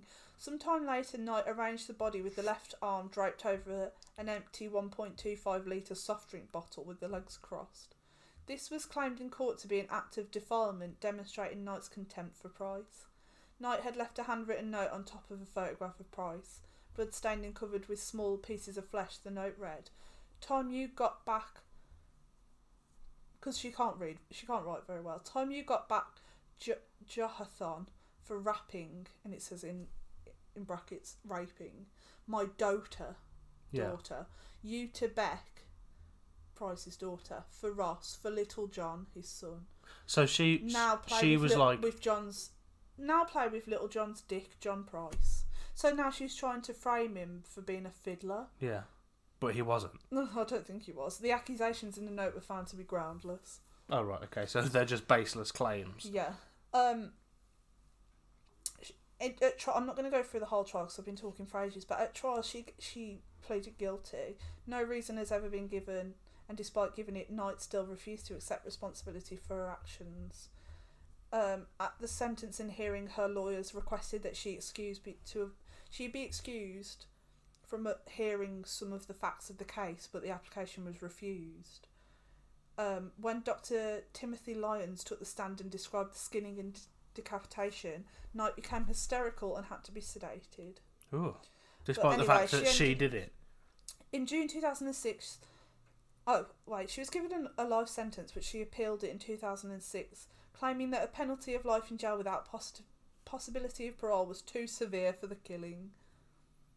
Doubt it, love. Literally, You doubt took a it. man's skin. Yeah, that's exactly. You peeled him like a banana. Literally, she's like, it's too severe for me to be. she put his head in a pot. Yeah. She tried to serve him to her kids. Yeah. And she's like, Uh, mm, that kind of be a bit more lenient. But the judge said, nah, love. And he said, this was an appalling crime almost beyond contemplation in a civilised society. Well, as civilised as Australia can be. And that's the story of Catherine Knight. Isn't it bonkers? Do you see why I chose that one? Yeah, that was cuckoo bananas. Have you heard love. of it before? No. Can you believe it's not very, like, it's, I, I suppose it is well known. Maybe Is there we a- just haven't heard of it. Is there like documentaries on it and stuff? I feel like that. I would don't be. even know, but the escalation of violence is crazy. Yeah, she's just a nutter. I Like- wonder if she is she still alive. She must be. Probably. What's her name? Catherine. Catherine Knight with a K. Um, I just think even like looking into her past relationships, the way that her violence just was just Yeah, she's so st- out of hand. She's still alive. She's sixty-five years old. The way that like someone came home from a darts competition because they progressed to the next round, so they were a little later than they thought, and she was like, I'm gonna Well- kill you now. "Let me try and kill you." The fact that she strangled her first husband on their wedding night because he only had sex with her three times. Yeah. She How should is count this- herself fucking How is lucky. this woman like out uh, living her life and not in prison after like all that? I mean, I know that she got them to drop charges, but like at some point, that pattern of behaviour's got to be like prosecuted. You would think. Yeah. Well, now she's sort of locked away, How isn't many she, more for good? warning signs can a person like give? How many red flags do you? Yeah. need? How many times can she worm her way out of it? Yeah. Out of strangling your husband and Before she literally skinned and decapitated a man yeah. Well, and you know. left his skin hanging in the door. now we know more about thanks thanks to her doing stuff like that now we we've got things in place where we can recognize those things earlier can't we I don't know. but maybe you know it doesn't take a fucking genius to work out when she's strangling someone after on their wedding night and being well, like when on your wedding day, her mum comes up to you and says, "She'll fucking kill ya." she will kill you and he's like okay He's like, mm, "Lol," and then she drives. no she won't No, she won't. She only hurts dingoes. she doesn't kill men she couldn't kill me i'm big and i'm tough and i'm white Okay, so what's your case? um i give your case um a strong 9 out of 10 Oh, we're rating. Okay, cool. yeah why not Yeah. nine We out are of ten. now. I'm happy with that. What What could have made it a ten? Um. Gay people. Yeah. Exactly. yes. Exactly. I should have done a gay crime because it's Pride Month. Yeah. Um. My my my crime that I've selected, or my case, I should say, um, is the case surrounding Ryan W. Ferguson. Have you heard of this individual? I don't think I have. You got me. We watched on Netflix uh, this documentary called it, I it's called Dream Slash Killer. I Yeah. don't know if it's Dream Killer or Dream Slash Killer or whatever. Yeah. But um, Ryan W. Ferguson, born 1984, is an American man who spent nearly 10 years in prison after being convicted of a murder in 2001 of his hometown of Columbia, Missouri. At the time of the murder, Ferguson was 17 year old high school student. Wait. He's the murderer. He was convicted of it At 17. at se- well at the time of the murder he was 17. Girl. Kent Heath. What Ke- are you reading from? I'm reading straight from Wikipedia. Okay. Straight from Wiki- We Wikipedia. ju- I just wanted to share our sources. I used Murderpedia. yeah. You're using Wikipedia. Kent Heitholt was found beaten and strangled. Hang Short on. Where's he from? Missouri. Missouri. Yeah. Not Crystal Elizabeth Method, Missouri. Yeah, from the same state as Crystal Elizabeth Method Oh. okay. and um, Widow Von Du. um, Keith Heitholt was found beaten and strangled shortly after 2 a.m. on November 1st, 2001, in the parking lot of the Columbia Daily Tribune, where he worked as a sports editor. How old is he? Uh, no idea. Okay. Genuinely Come on, don't know. Wikipedia. Um, his murder went unsolved for two years until police received a tip about a man named Charles Erickson, who had spent that evening partying with Ryan Ferguson. Erickson could not remember the evening of the murder and was concerned that he may have been involved in it. Despite failing to recall having killed Heitholt, Erickson eventually confessed and implicated Ferguson in the crime as well. Ferguson was convicted in the fall of 2005 on the basis of Erickson's testimony, as well as that of a building employee. So they're both responsible. Well, it was basically this guy has been found dead in a car park, Yeah. at, in the car park of his job, because Yeah. he works at the newspaper. Um, the night he was killed, these two friends, high school age, 17 year old teenagers, were Mm-hmm. at a party. Um, and one of them, one of them doesn't remember be, being there, but he was concerned that he Mm-hmm. He had was he there. had something to do with Yeah. it. Um, and they, he eventually confessed and sort of grassed his mate Ryan up. So he was like, I don't remember it, but. I Exactly. Oh, was Yes, there. exactly. Yeah, I was like, "Eh." Both witnesses later recounted recanted their testimony, claiming that police and prosecuting attorney Kevin Crane, now a circuit court judge, had coerced them to lie. So basically, he was killed um, in the car park. Um, a janitor called Shauna Aunt, O R N T. Shit surname, I know. But Aunt. Shauna Aunt stepped outside for a cigarette break, ta- saw two shady figures near his car. She ran back inside to get her supervisor, Jerry Trump. No relation. Both janitors witnessed the college age men near his car, and the janitors reported that one of the men yelled, Someone's, someone's hurt out here, man, before both of them walked away through a nearby alley. The janitors notified other employees, called 911 at 2:26 a.m. He was found severely beaten with a blunt object and strangled. The same evening, Ryan Ferguson and his classmate Charles Erickson were attending Halloween parties in the area. Ferguson and Erickson later proceeded to meet Ferguson's sister at a bar called By George because a bouncer who worked there would admit them despite their age. By George. After the two men had spent all their money at the bar, Ferguson's sister brought them a few additional drinks before they departed. Erickson was under the influence of cocaine, Adderall, and alcohol that night, and the following day he had no memory of what happened. At a later hearing, attorneys asked Erickson whether he had noticed anything unusual the morning of November 1st, such as injuries or blood on his clothing, but he stated nothing out of the ordinary. Okay. But this Can I just ask, what are the race of these two boys? uh, Caucasian, they're, Okay. they're both white Whitey white whiteies. teenagers, yeah. But this uh, Erickson, Char- Charles Erickson, had a habit of whenever he was drunk or getting too drunk, he would just black out and not remember anything, Okay. and he would wake up the next day with like no memory whatsoever. So he was like, I could have done it. I guess I'll confess. Well, they co- coerced him. Yeah, basically. Aunt, the janitor aunt told police she got a good look at the men while Trump reported that he was unable to see them clearly.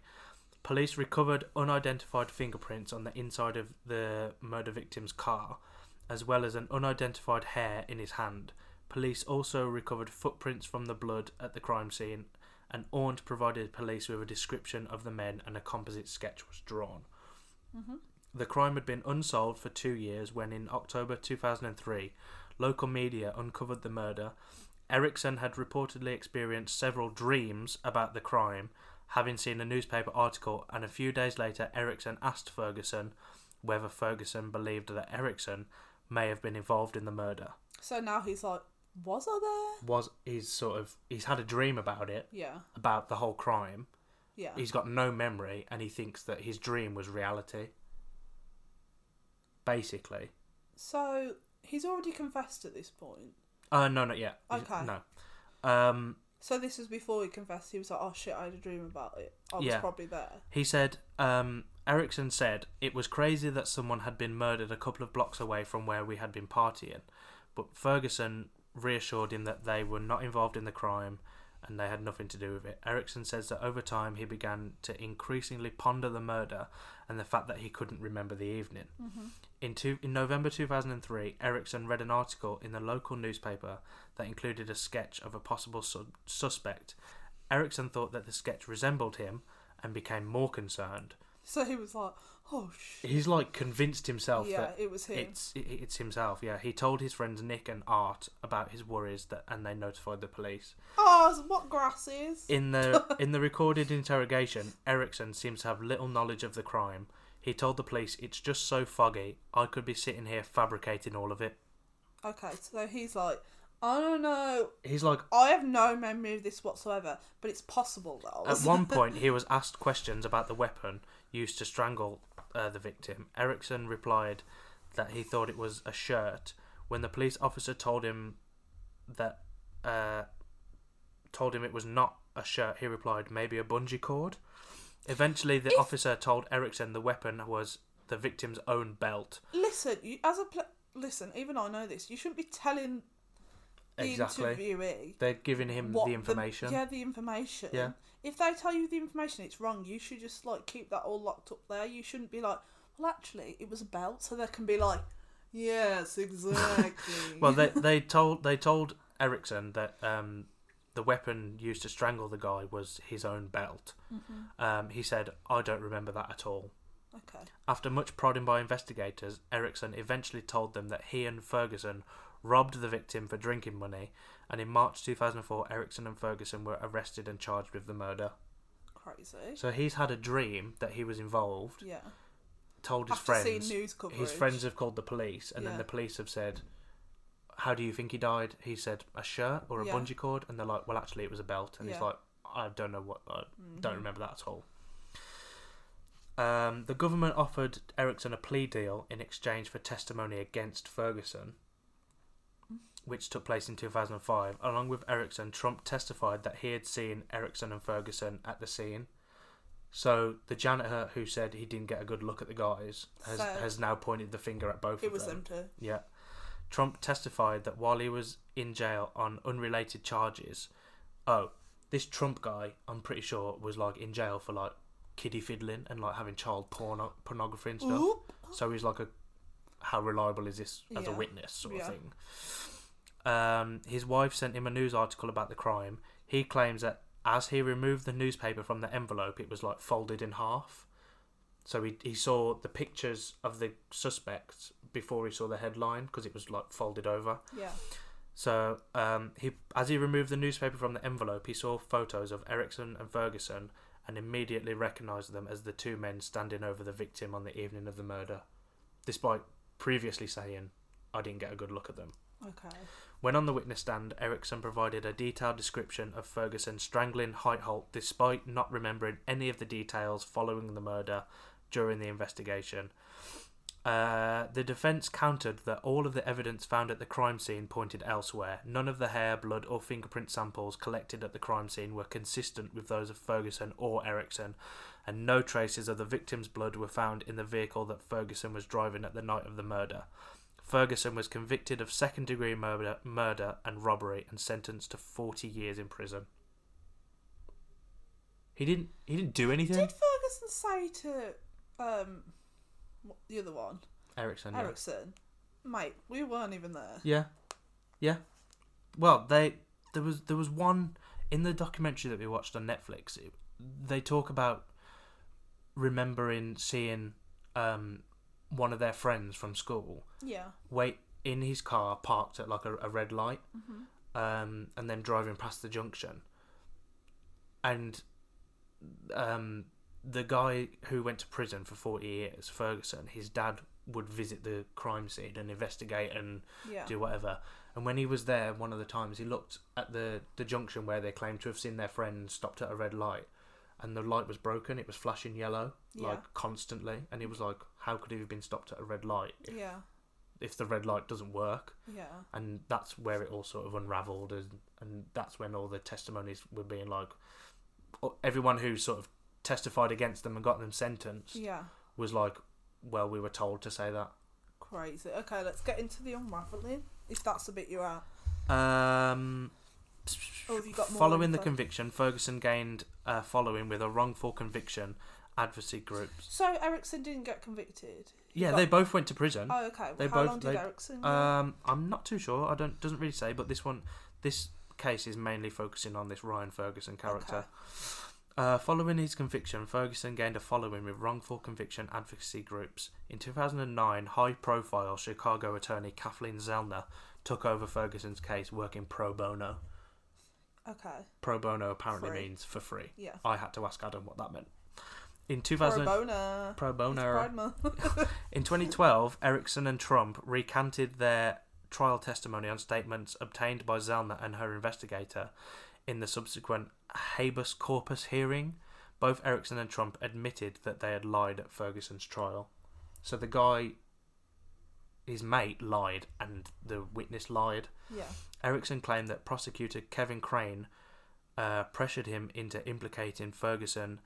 Erickson testified in the hearing that he could not remember the evening of the murder because he was so intoxicated with drugs and alcohol that he might have blacked out, causing his an- anterograde amnesia. Okay. Trump recounted the story about his wife sending him the newspaper article, claimed that Crane had pressured him into testifying against Ferguson, saying that he had first seen the newspaper at the prosecutor's office when he was released from prison. On and then he said, quote, on more than one occasion, he said, I've got the right two guys, almost like a cheerleader. Trump said, also alleging that Crane had showed him a Tribune newspaper with the photos in, mentioned that it would be quote unquote helpful for Trump to identify Ferguson as having been at the crime scene. Oh my god. So the guy prosecuting them had basically coerced these witnesses to lie. What would be the motive? Is they, it like, just to developed like, get the- a conviction. I guess so, but he's he literally had like concocted this whole narrative that just did not happen. He's like, my wife sent me a newspaper. I saw the pictures before I read the headline, and I recognised them as the guys on the scene. And then years later, the guy's like, my wife didn't send me the newspaper. I didn't recognise those two guys from the scene. The only reason I said that in his trial was because Kevin Crane told me to say that. Fuck Kevin Crane. Honestly, and then this Kevin Crane guy's been on to tell, been on. To, he's become like a, a judge and like What? got promoted and stuff. Yeah, it's like a whole thing. Um, and the janitor Shauna Ornt apparently, ju- when she was giving her statements and testimonies and stuff, um, nobody asked her in on the trial. Do you, did you get a good look at the, the guys who did it? Nobody asked her. Do you recognize? Do you see those people here in the courtroom? Yeah. So she never, she never ever sort of said yes. It it, Yeah. it was them in the courtroom sort Yeah. of thing, but apparently she had been telling this Kevin Crane guy in the the first time round that it wasn't Ryan wasn't them. Ferguson. Yeah. It wasn't these guys. Yeah. But she, it just gets to the point where they've said it so many times that it's like they'll just say anything to get out of the room. Do Yeah. you know what I mean? Yeah. Um, she witnessed uh, two men fleeing the parking lot, testified that she had told Crane, the man whom she had seen on the night of the murder was not Ferguson. She claimed that Crane had repeatedly tried to induce her to implicate Ferguson and that Crane became threatening during her last conversation with him. Despite the sole witness who had despite being the sole witness who had reported she could identify the men at the scene, Ornt was never asked in court whether she could identify Ferguson. Zellner alleged that the prosecution did not ask Ornt to identify Ferguson because they knew that her answer would hurt their case. Other evidence that had been withheld from the original defence team was related to the time frame of the murder and Ferguson and Ericsson's movements during the evening. Ericsson had testified at Ferguson's original trial following that murder. He and Ferguson returned to the bar at 2:45 and were admitted by the same bouncer who had admitted them earlier. Mm-hmm. Ericsson claimed on the stand that he and Ferguson left the bar between 4 and 4:30 a.m. However, the bouncer testified that the bar closed at 1:30 in the morning. Bar patron Kim Bennett testified that Ericsson and Ferguson depa- departed between 1:15 and 1:30, disproving Ericsson's claims that they had returned to the bar following the murder. So his whole narrative in his head is completely falsified, made up. Yeah, It's just something that has Yeah. been put into his head by the by the prosecutor yeah or the officers. by the, yeah Yeah. yeah. Um, on March Hi, 11th, Cap. I, honestly, ACAB. um, on March 11th, 2014, Ferg- Ferguson filed a civil suit against 11 individuals, as well as Boone County, Missouri, and the City of Columbia. Um, the suit alleged alleged suppression of exculpatory evidence, fabrication of evidence, reckless or intentional failure to investigate, malicious prosecution, conspiracy to deprive constitutional rights, false arrest, and defamation. Yes, exactly. He he basically got the whole legal system, town, He said- district court. you, you, you, you. He got them all right by the short and curlies. yeah. The suit also I've claimed. never heard that expression before. What do you mean? I've never heard that seems like something that your dad would have said. Well, okay. The suit also claimed that following Ferguson's release, um, former prosecutor Kevin Crane and former Columbia Police Chief Randy Randy Boom, B O E H M Bohm, harmed Ferguson by continuing to make statements about his guilt. The defendants included several police officers as well as Crane. Ferguson won the suit, was awarded eleven million dollars. One million for each year he had spent in prison and a million for legal expenses. As you should. Ferguson's case has been cited by the National Registry of Exonerations as an exoneration. the, the charges against him were dismissed because, as the Western District Appellate Court pointed out in its decision, there was no evidence left that would support a conviction. So what happened to Ericsson? Charles Erickson remains imprisoned for the crime. Really? He is serving a 25 year sentence for in, in exchange for testifying against Ferguson. Despite the fact that Erickson had implicated him in the crime, Ferguson has vowed to help Erickson with his release from prison. You'd think if they were like, well, we've bungled it so bad that we put the wrong man in Well, jail. I think a lot of it, I think the reason he's mainly still in prison is because he lied, But did he lie off his own back or because he was coerced? because he was coerced. So, But, you know, he's he's in trouble for lying, so basically. what happened to the um, guy who prose- the prosecutor? Is he still a Um, judge and stuff? I'm not too sure. Shouldn't they? Surely he should get some sort of like bad practice thing going on. Um, I have no idea. It doesn't say. And also, who murdered the guy? It's still nobody knows. Crazy. Nobody knows who actually killed him.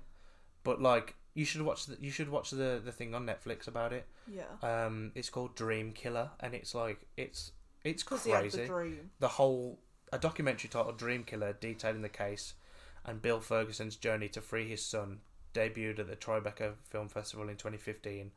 Um, it aired as a two-hour special on Investigation Discovery Network. Um, Not investigation, discovering. but it's like it's like a, it's like a fascinating story about how he he went to he went to prison for ten years Girl, I'm for a crime that his friend had a dream about. Imagine if I had a dream that you had killed somebody and sent you to prison for ten years. and then you were still in prison, I'll be like, You would leave me there to I'll rot. be like, I'll it's, Uh, oh, hope. it's Pride Month, I've got to get it right. every Pride Month. Every Pride Month I try. Um, That's crazy. Did you not know about that one? No. Did I find a case that you, You did, know did? about? Because Ayy. I'm mostly interested in like murderers. That was a murder. Well, he didn't actually murder someone. Exactly. Yeah. Plot that's twist. Exactly. um, I don't know what to rate it. Out of ten. Ten. What's what's the rating system? Um, one to Because I five had is like dismemberment and skinning in mine, yeah, but you had like a plot twist, like an M Night plot twist in there. yeah. Well, he went to prison for ten years for a crime that his friend had a dream I'll about. give that a nine as well. Let's let the viewers, vote. Viewers, listeners, are you viewing this? viewing with your ears. Okay. Yes, exactly. We'll make a poll on Twitter, yeah. and then you can vote for who won. As soon as the episode goes up, that is. Yeah. Who knows when that'll be? Don't just be voting without listening to this long ass episode, Yeah. because we had content for you today. So we've got the uh, we've got the case of Catherine Knight versus Ryan W. Ferguson. Yup. Exactly. Yes, exactly. Will we ever stop that?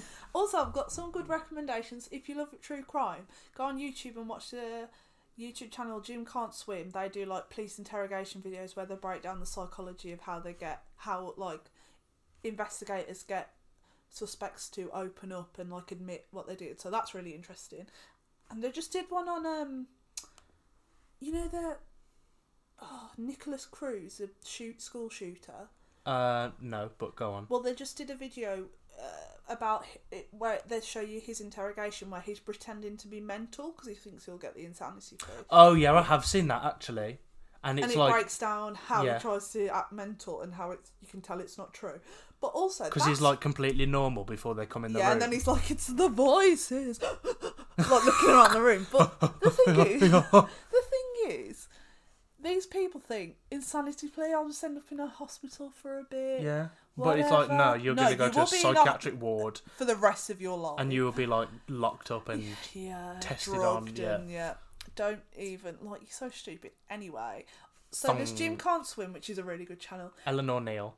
Ellen O'Neill is good for true crime, but also there's this channel called True Crime Loser, who's this dude who like sits in his room and instead of showing you like the interrogation or like this or like the fa- like you know clips or whatever, it's him describing what happens in the interrogations. But he's a comedian, so it's really funny. Oh, right, okay. So he like all the famous like the well-known interrogations like Stephanie Lazarus or like Stephen McDaniel's, who's the guy who just sits there like this and he's like, yes, no, and they're like, Stephen, you weren't like this before we started interrogating you. He's like, Yes, don't know. exactly. yes, exactly. But you should watch it because he like tells you what happens, but he, he the way he tells you is really funny and entertaining. okay, what was that one? True crime loser. True Crime Loser. Okay. He goes, "Hello, everybody, and welcome back to True Crime Loser." And I'm like, yeah. and Ben's like, "Oh, you're on a True Crime Loser kick again." That reminds me of um, Transformations with James St. James when he's like, Welcome to my face! I'm James St. James and this is Transformations. Do you ever like get into a kick of watching something and your boyfriend will be like, "Oh, you're on this again." Yeah, 100%. I'll go through my True Crime Do Loser you, phase. do you um, listen to Trixie and Katya's podcast, The Bold and the Beautiful? I have done. I don't keep up with it, but they've just started recording it, haven't like visually, haven't they? Yeah, I think so. Which is what we should do. A hundred percent. Um, but whenever they have an advert on their podcast, Katia reads it in like this spooky voice, and she's like, "Have you ever had chronic illness and pain, or do you suffer from anxiety and depression? Well, BetterHelp is the service for you." I heard better help. Oh. She does this like she does this whole like scary voice for every advert. And That's she- interesting. they though. get like a Manscaped sponsor, and she'll be like, "Manscaped can help you shave your balls." And it's like, oh my god, ads are so boring. it's yeah, but it's like, come on now, you don't. I don't need. I don't need that in my life. All right, Katia. Um, but that that was our true crime off. Ding ding Yeah. ding. Only one shall win. We shall see who wins. We, it's only fair we let the viewers, the Absolutely. listeners, So- because we're both biased to our own case. Listeners, go over to the So True Bestie Pod Twitter account, find the poll, vote on it. Also, Why not? Another recommendation for a true crime podcast, which is uh, which is on YouTube. I too. could murder a podcast. I could murder a podcast. Go and watch that because it's on YouTube. It's like you know, it's not just the audio; they record themselves as well, and there's like cool animations and like loads of like pictures and stuff. So yeah, go and watch that because I've like been marathoning that. yeah. Okay. They do some really cool cases. Cool beans, cool beans. Um, one last thing that I wanted to mention earlier. One last time. Should Um, just- we sing Hamilton? No, Relax, have a drink with me. finished. Right, right. Um, just this is just completely unrelated to anything we spoke about so far, and I told Adam about it earlier today. But um, this week, while I was at work, the girl who's been training me, Lucy, I said to her, um, "When you were interviewing for the job, for my for my job, what what sorts of people did you did you have? Like, what, who else did you interview?" I was like, "I don't want to know names Yeah. and addresses or whatever. I just want to know like the types of people that you were seeing." And she said, "Well, Is this the thing you had noted down? yeah. Okay. It was just it was just something I wanted to bring Yeah, up. yeah. Um, and she, but she was like, we had one girl. Uh, she pulled into the the, the company car park in an A class Mercedes. Beep beep. Is that my Bessie in a Tessie?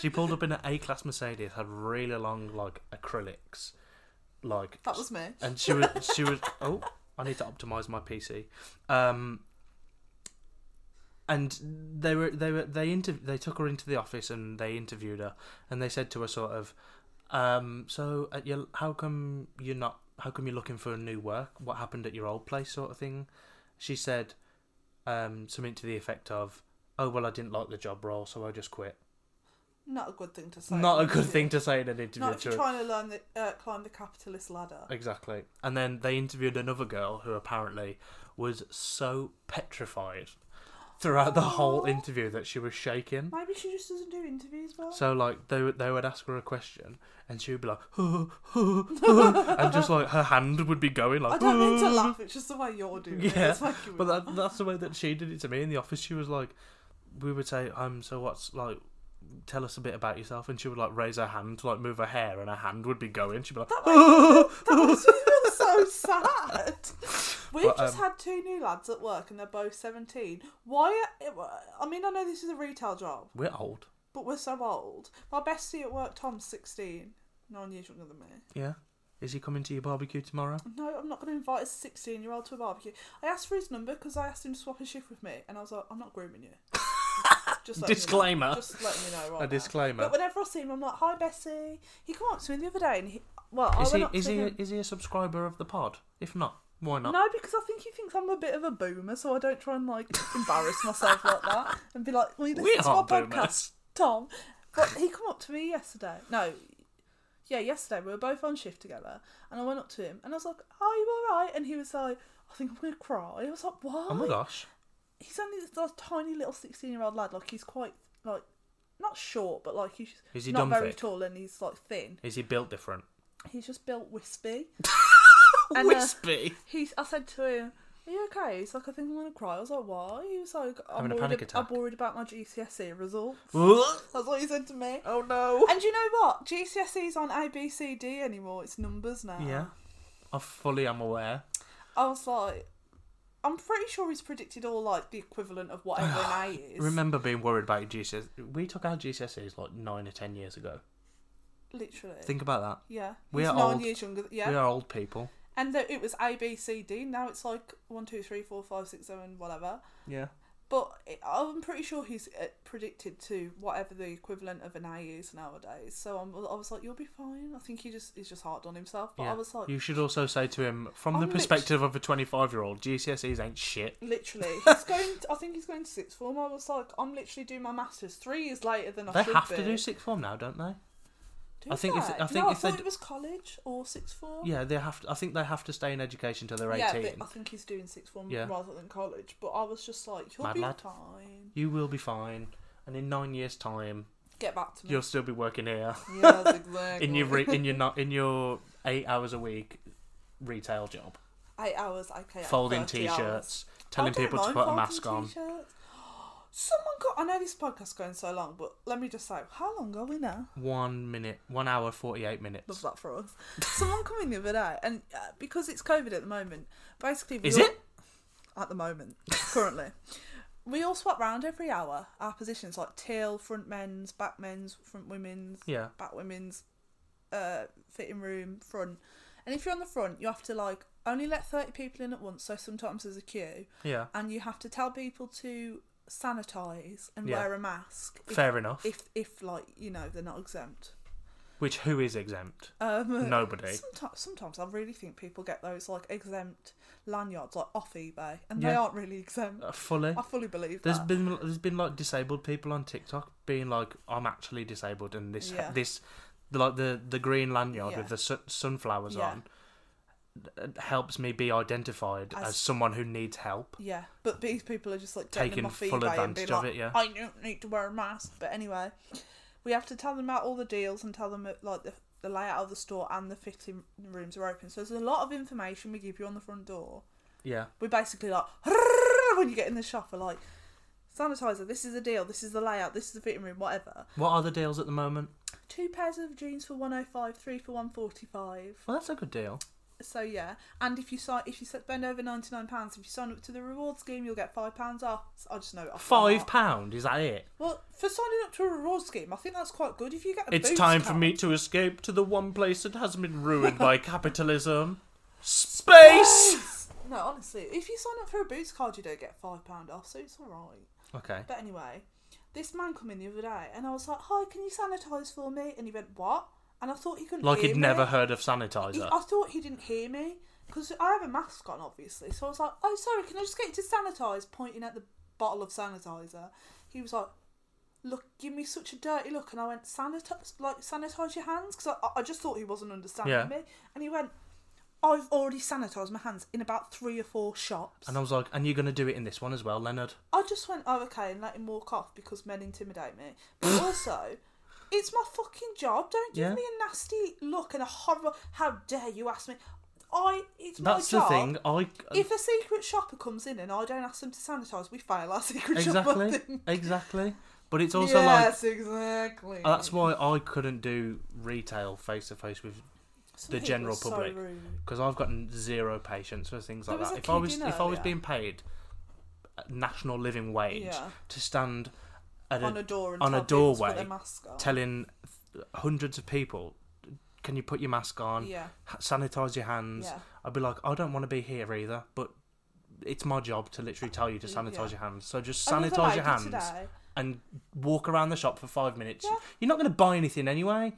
You're just going to walk around the shop, touch everything, Yeah. and then walk Leave. out.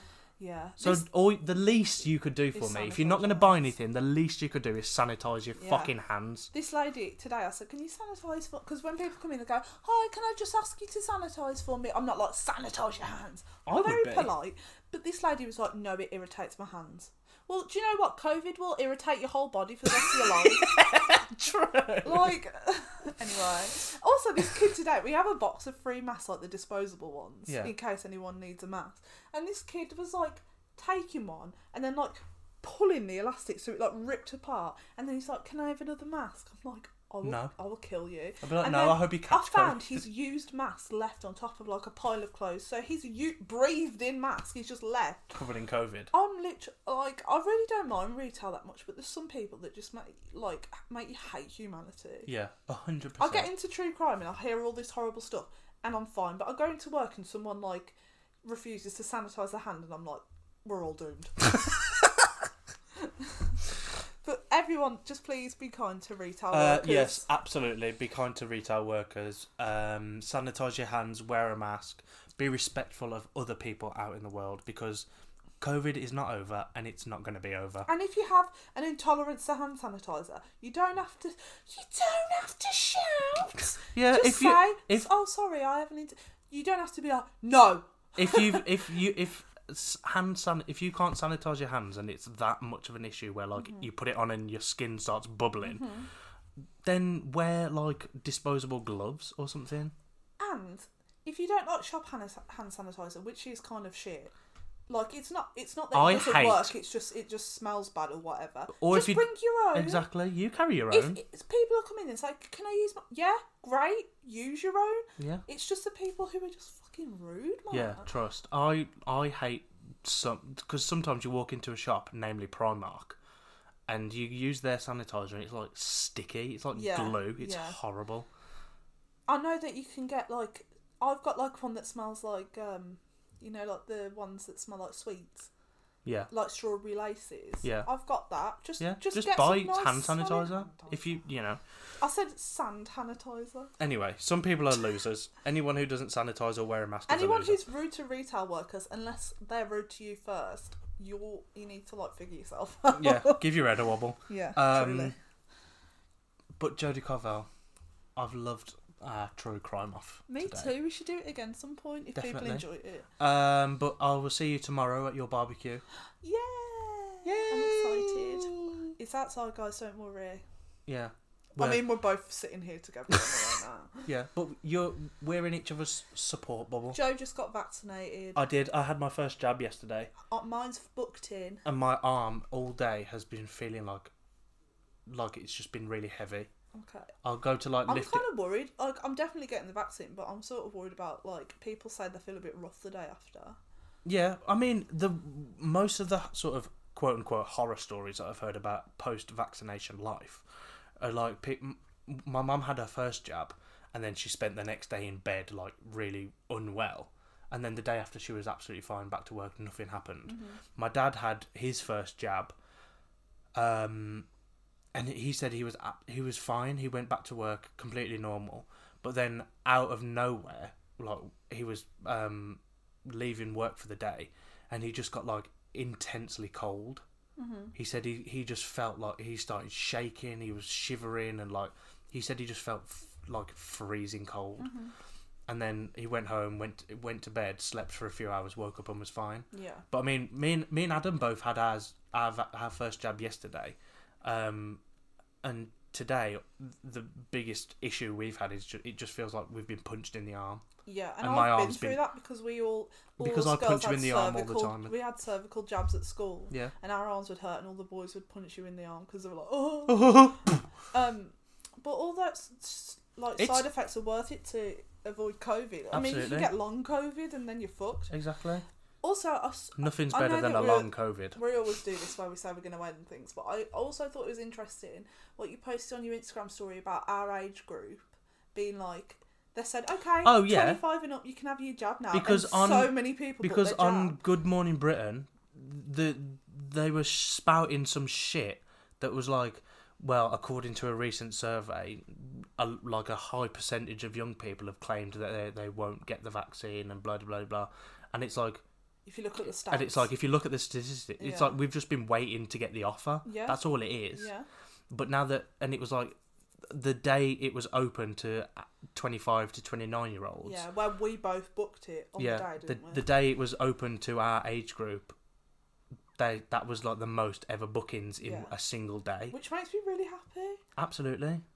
But- That's what and- makes me think that they should have let us do it first. Well, I, I, I ha- truly. Because then, if the If older we were people were, all vac- going to if- piss about and half of them not get it, we could have been um, like herd immunising from Exactly. the start. So we've been waiting for Doris, who's 96, to have both of her jabs. yeah, Despite the fact that in two years' time, she'll be dead anyway. yeah, So what's the point?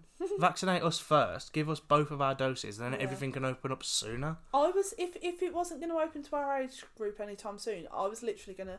Apparently, if you go to a, co- a vaccination centre at the end of the day, they've got leftovers. Well, they'll give you the jab. when we my appointment for the vaccinate for my first jab yesterday was at half past five i booked adams for a little bit later because i wasn't sure what time he would get home from work um but I, wa- I um i walked into town went to the gym for like 20 minutes just to kill some time and then i walked to the vaccination center and there was no queue there was no they were just like you could just walk straight in they would like take your name and your nhs number or whatever and then I don't know my I, NHS I, number. I texted Adam. I was like, "You should just come to the vaccination centre now." yeah, I was like, "There's literally no queue. There's nobody here." yeah, And he, he got dressed and he came straight down, Yeah. despite the fact that he was like two hours early. yeah. So you you literally you, you can just turn up. But even if at you're not most in the places. age bracket, like if you're younger than 25, I've I've heard that if you turn up to a vaccination centre at the end of the day, they will they have to use yeah, the because they vaccinations can't they that can't day. refreeze Yeah, it. so if they've got some left over, I think they will give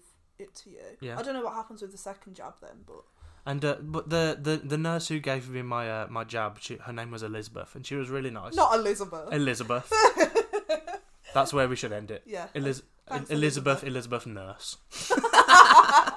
okay, so We said hi to Brett, didn't we? Yeah. Hi, hi again, Brett. You. Go to the breath you. Go to the Twitter, vote on the poll, yeah, and at uh, so true bestie pod is the Twitter, we will see you guys. and Ah, we still need to post a picture of Joe in the hoodie. Yeah, trust. We'll do that right now. Okay, Okay. we should definitely do Okay. that right now. Okay. Okay, love you guys. Love, Love you. besties. Goodbye. Yes, exactly. L- The person's name, like the person's name, is Cliff. Who They're told books. you that? They're books. I read them. yes, exactly.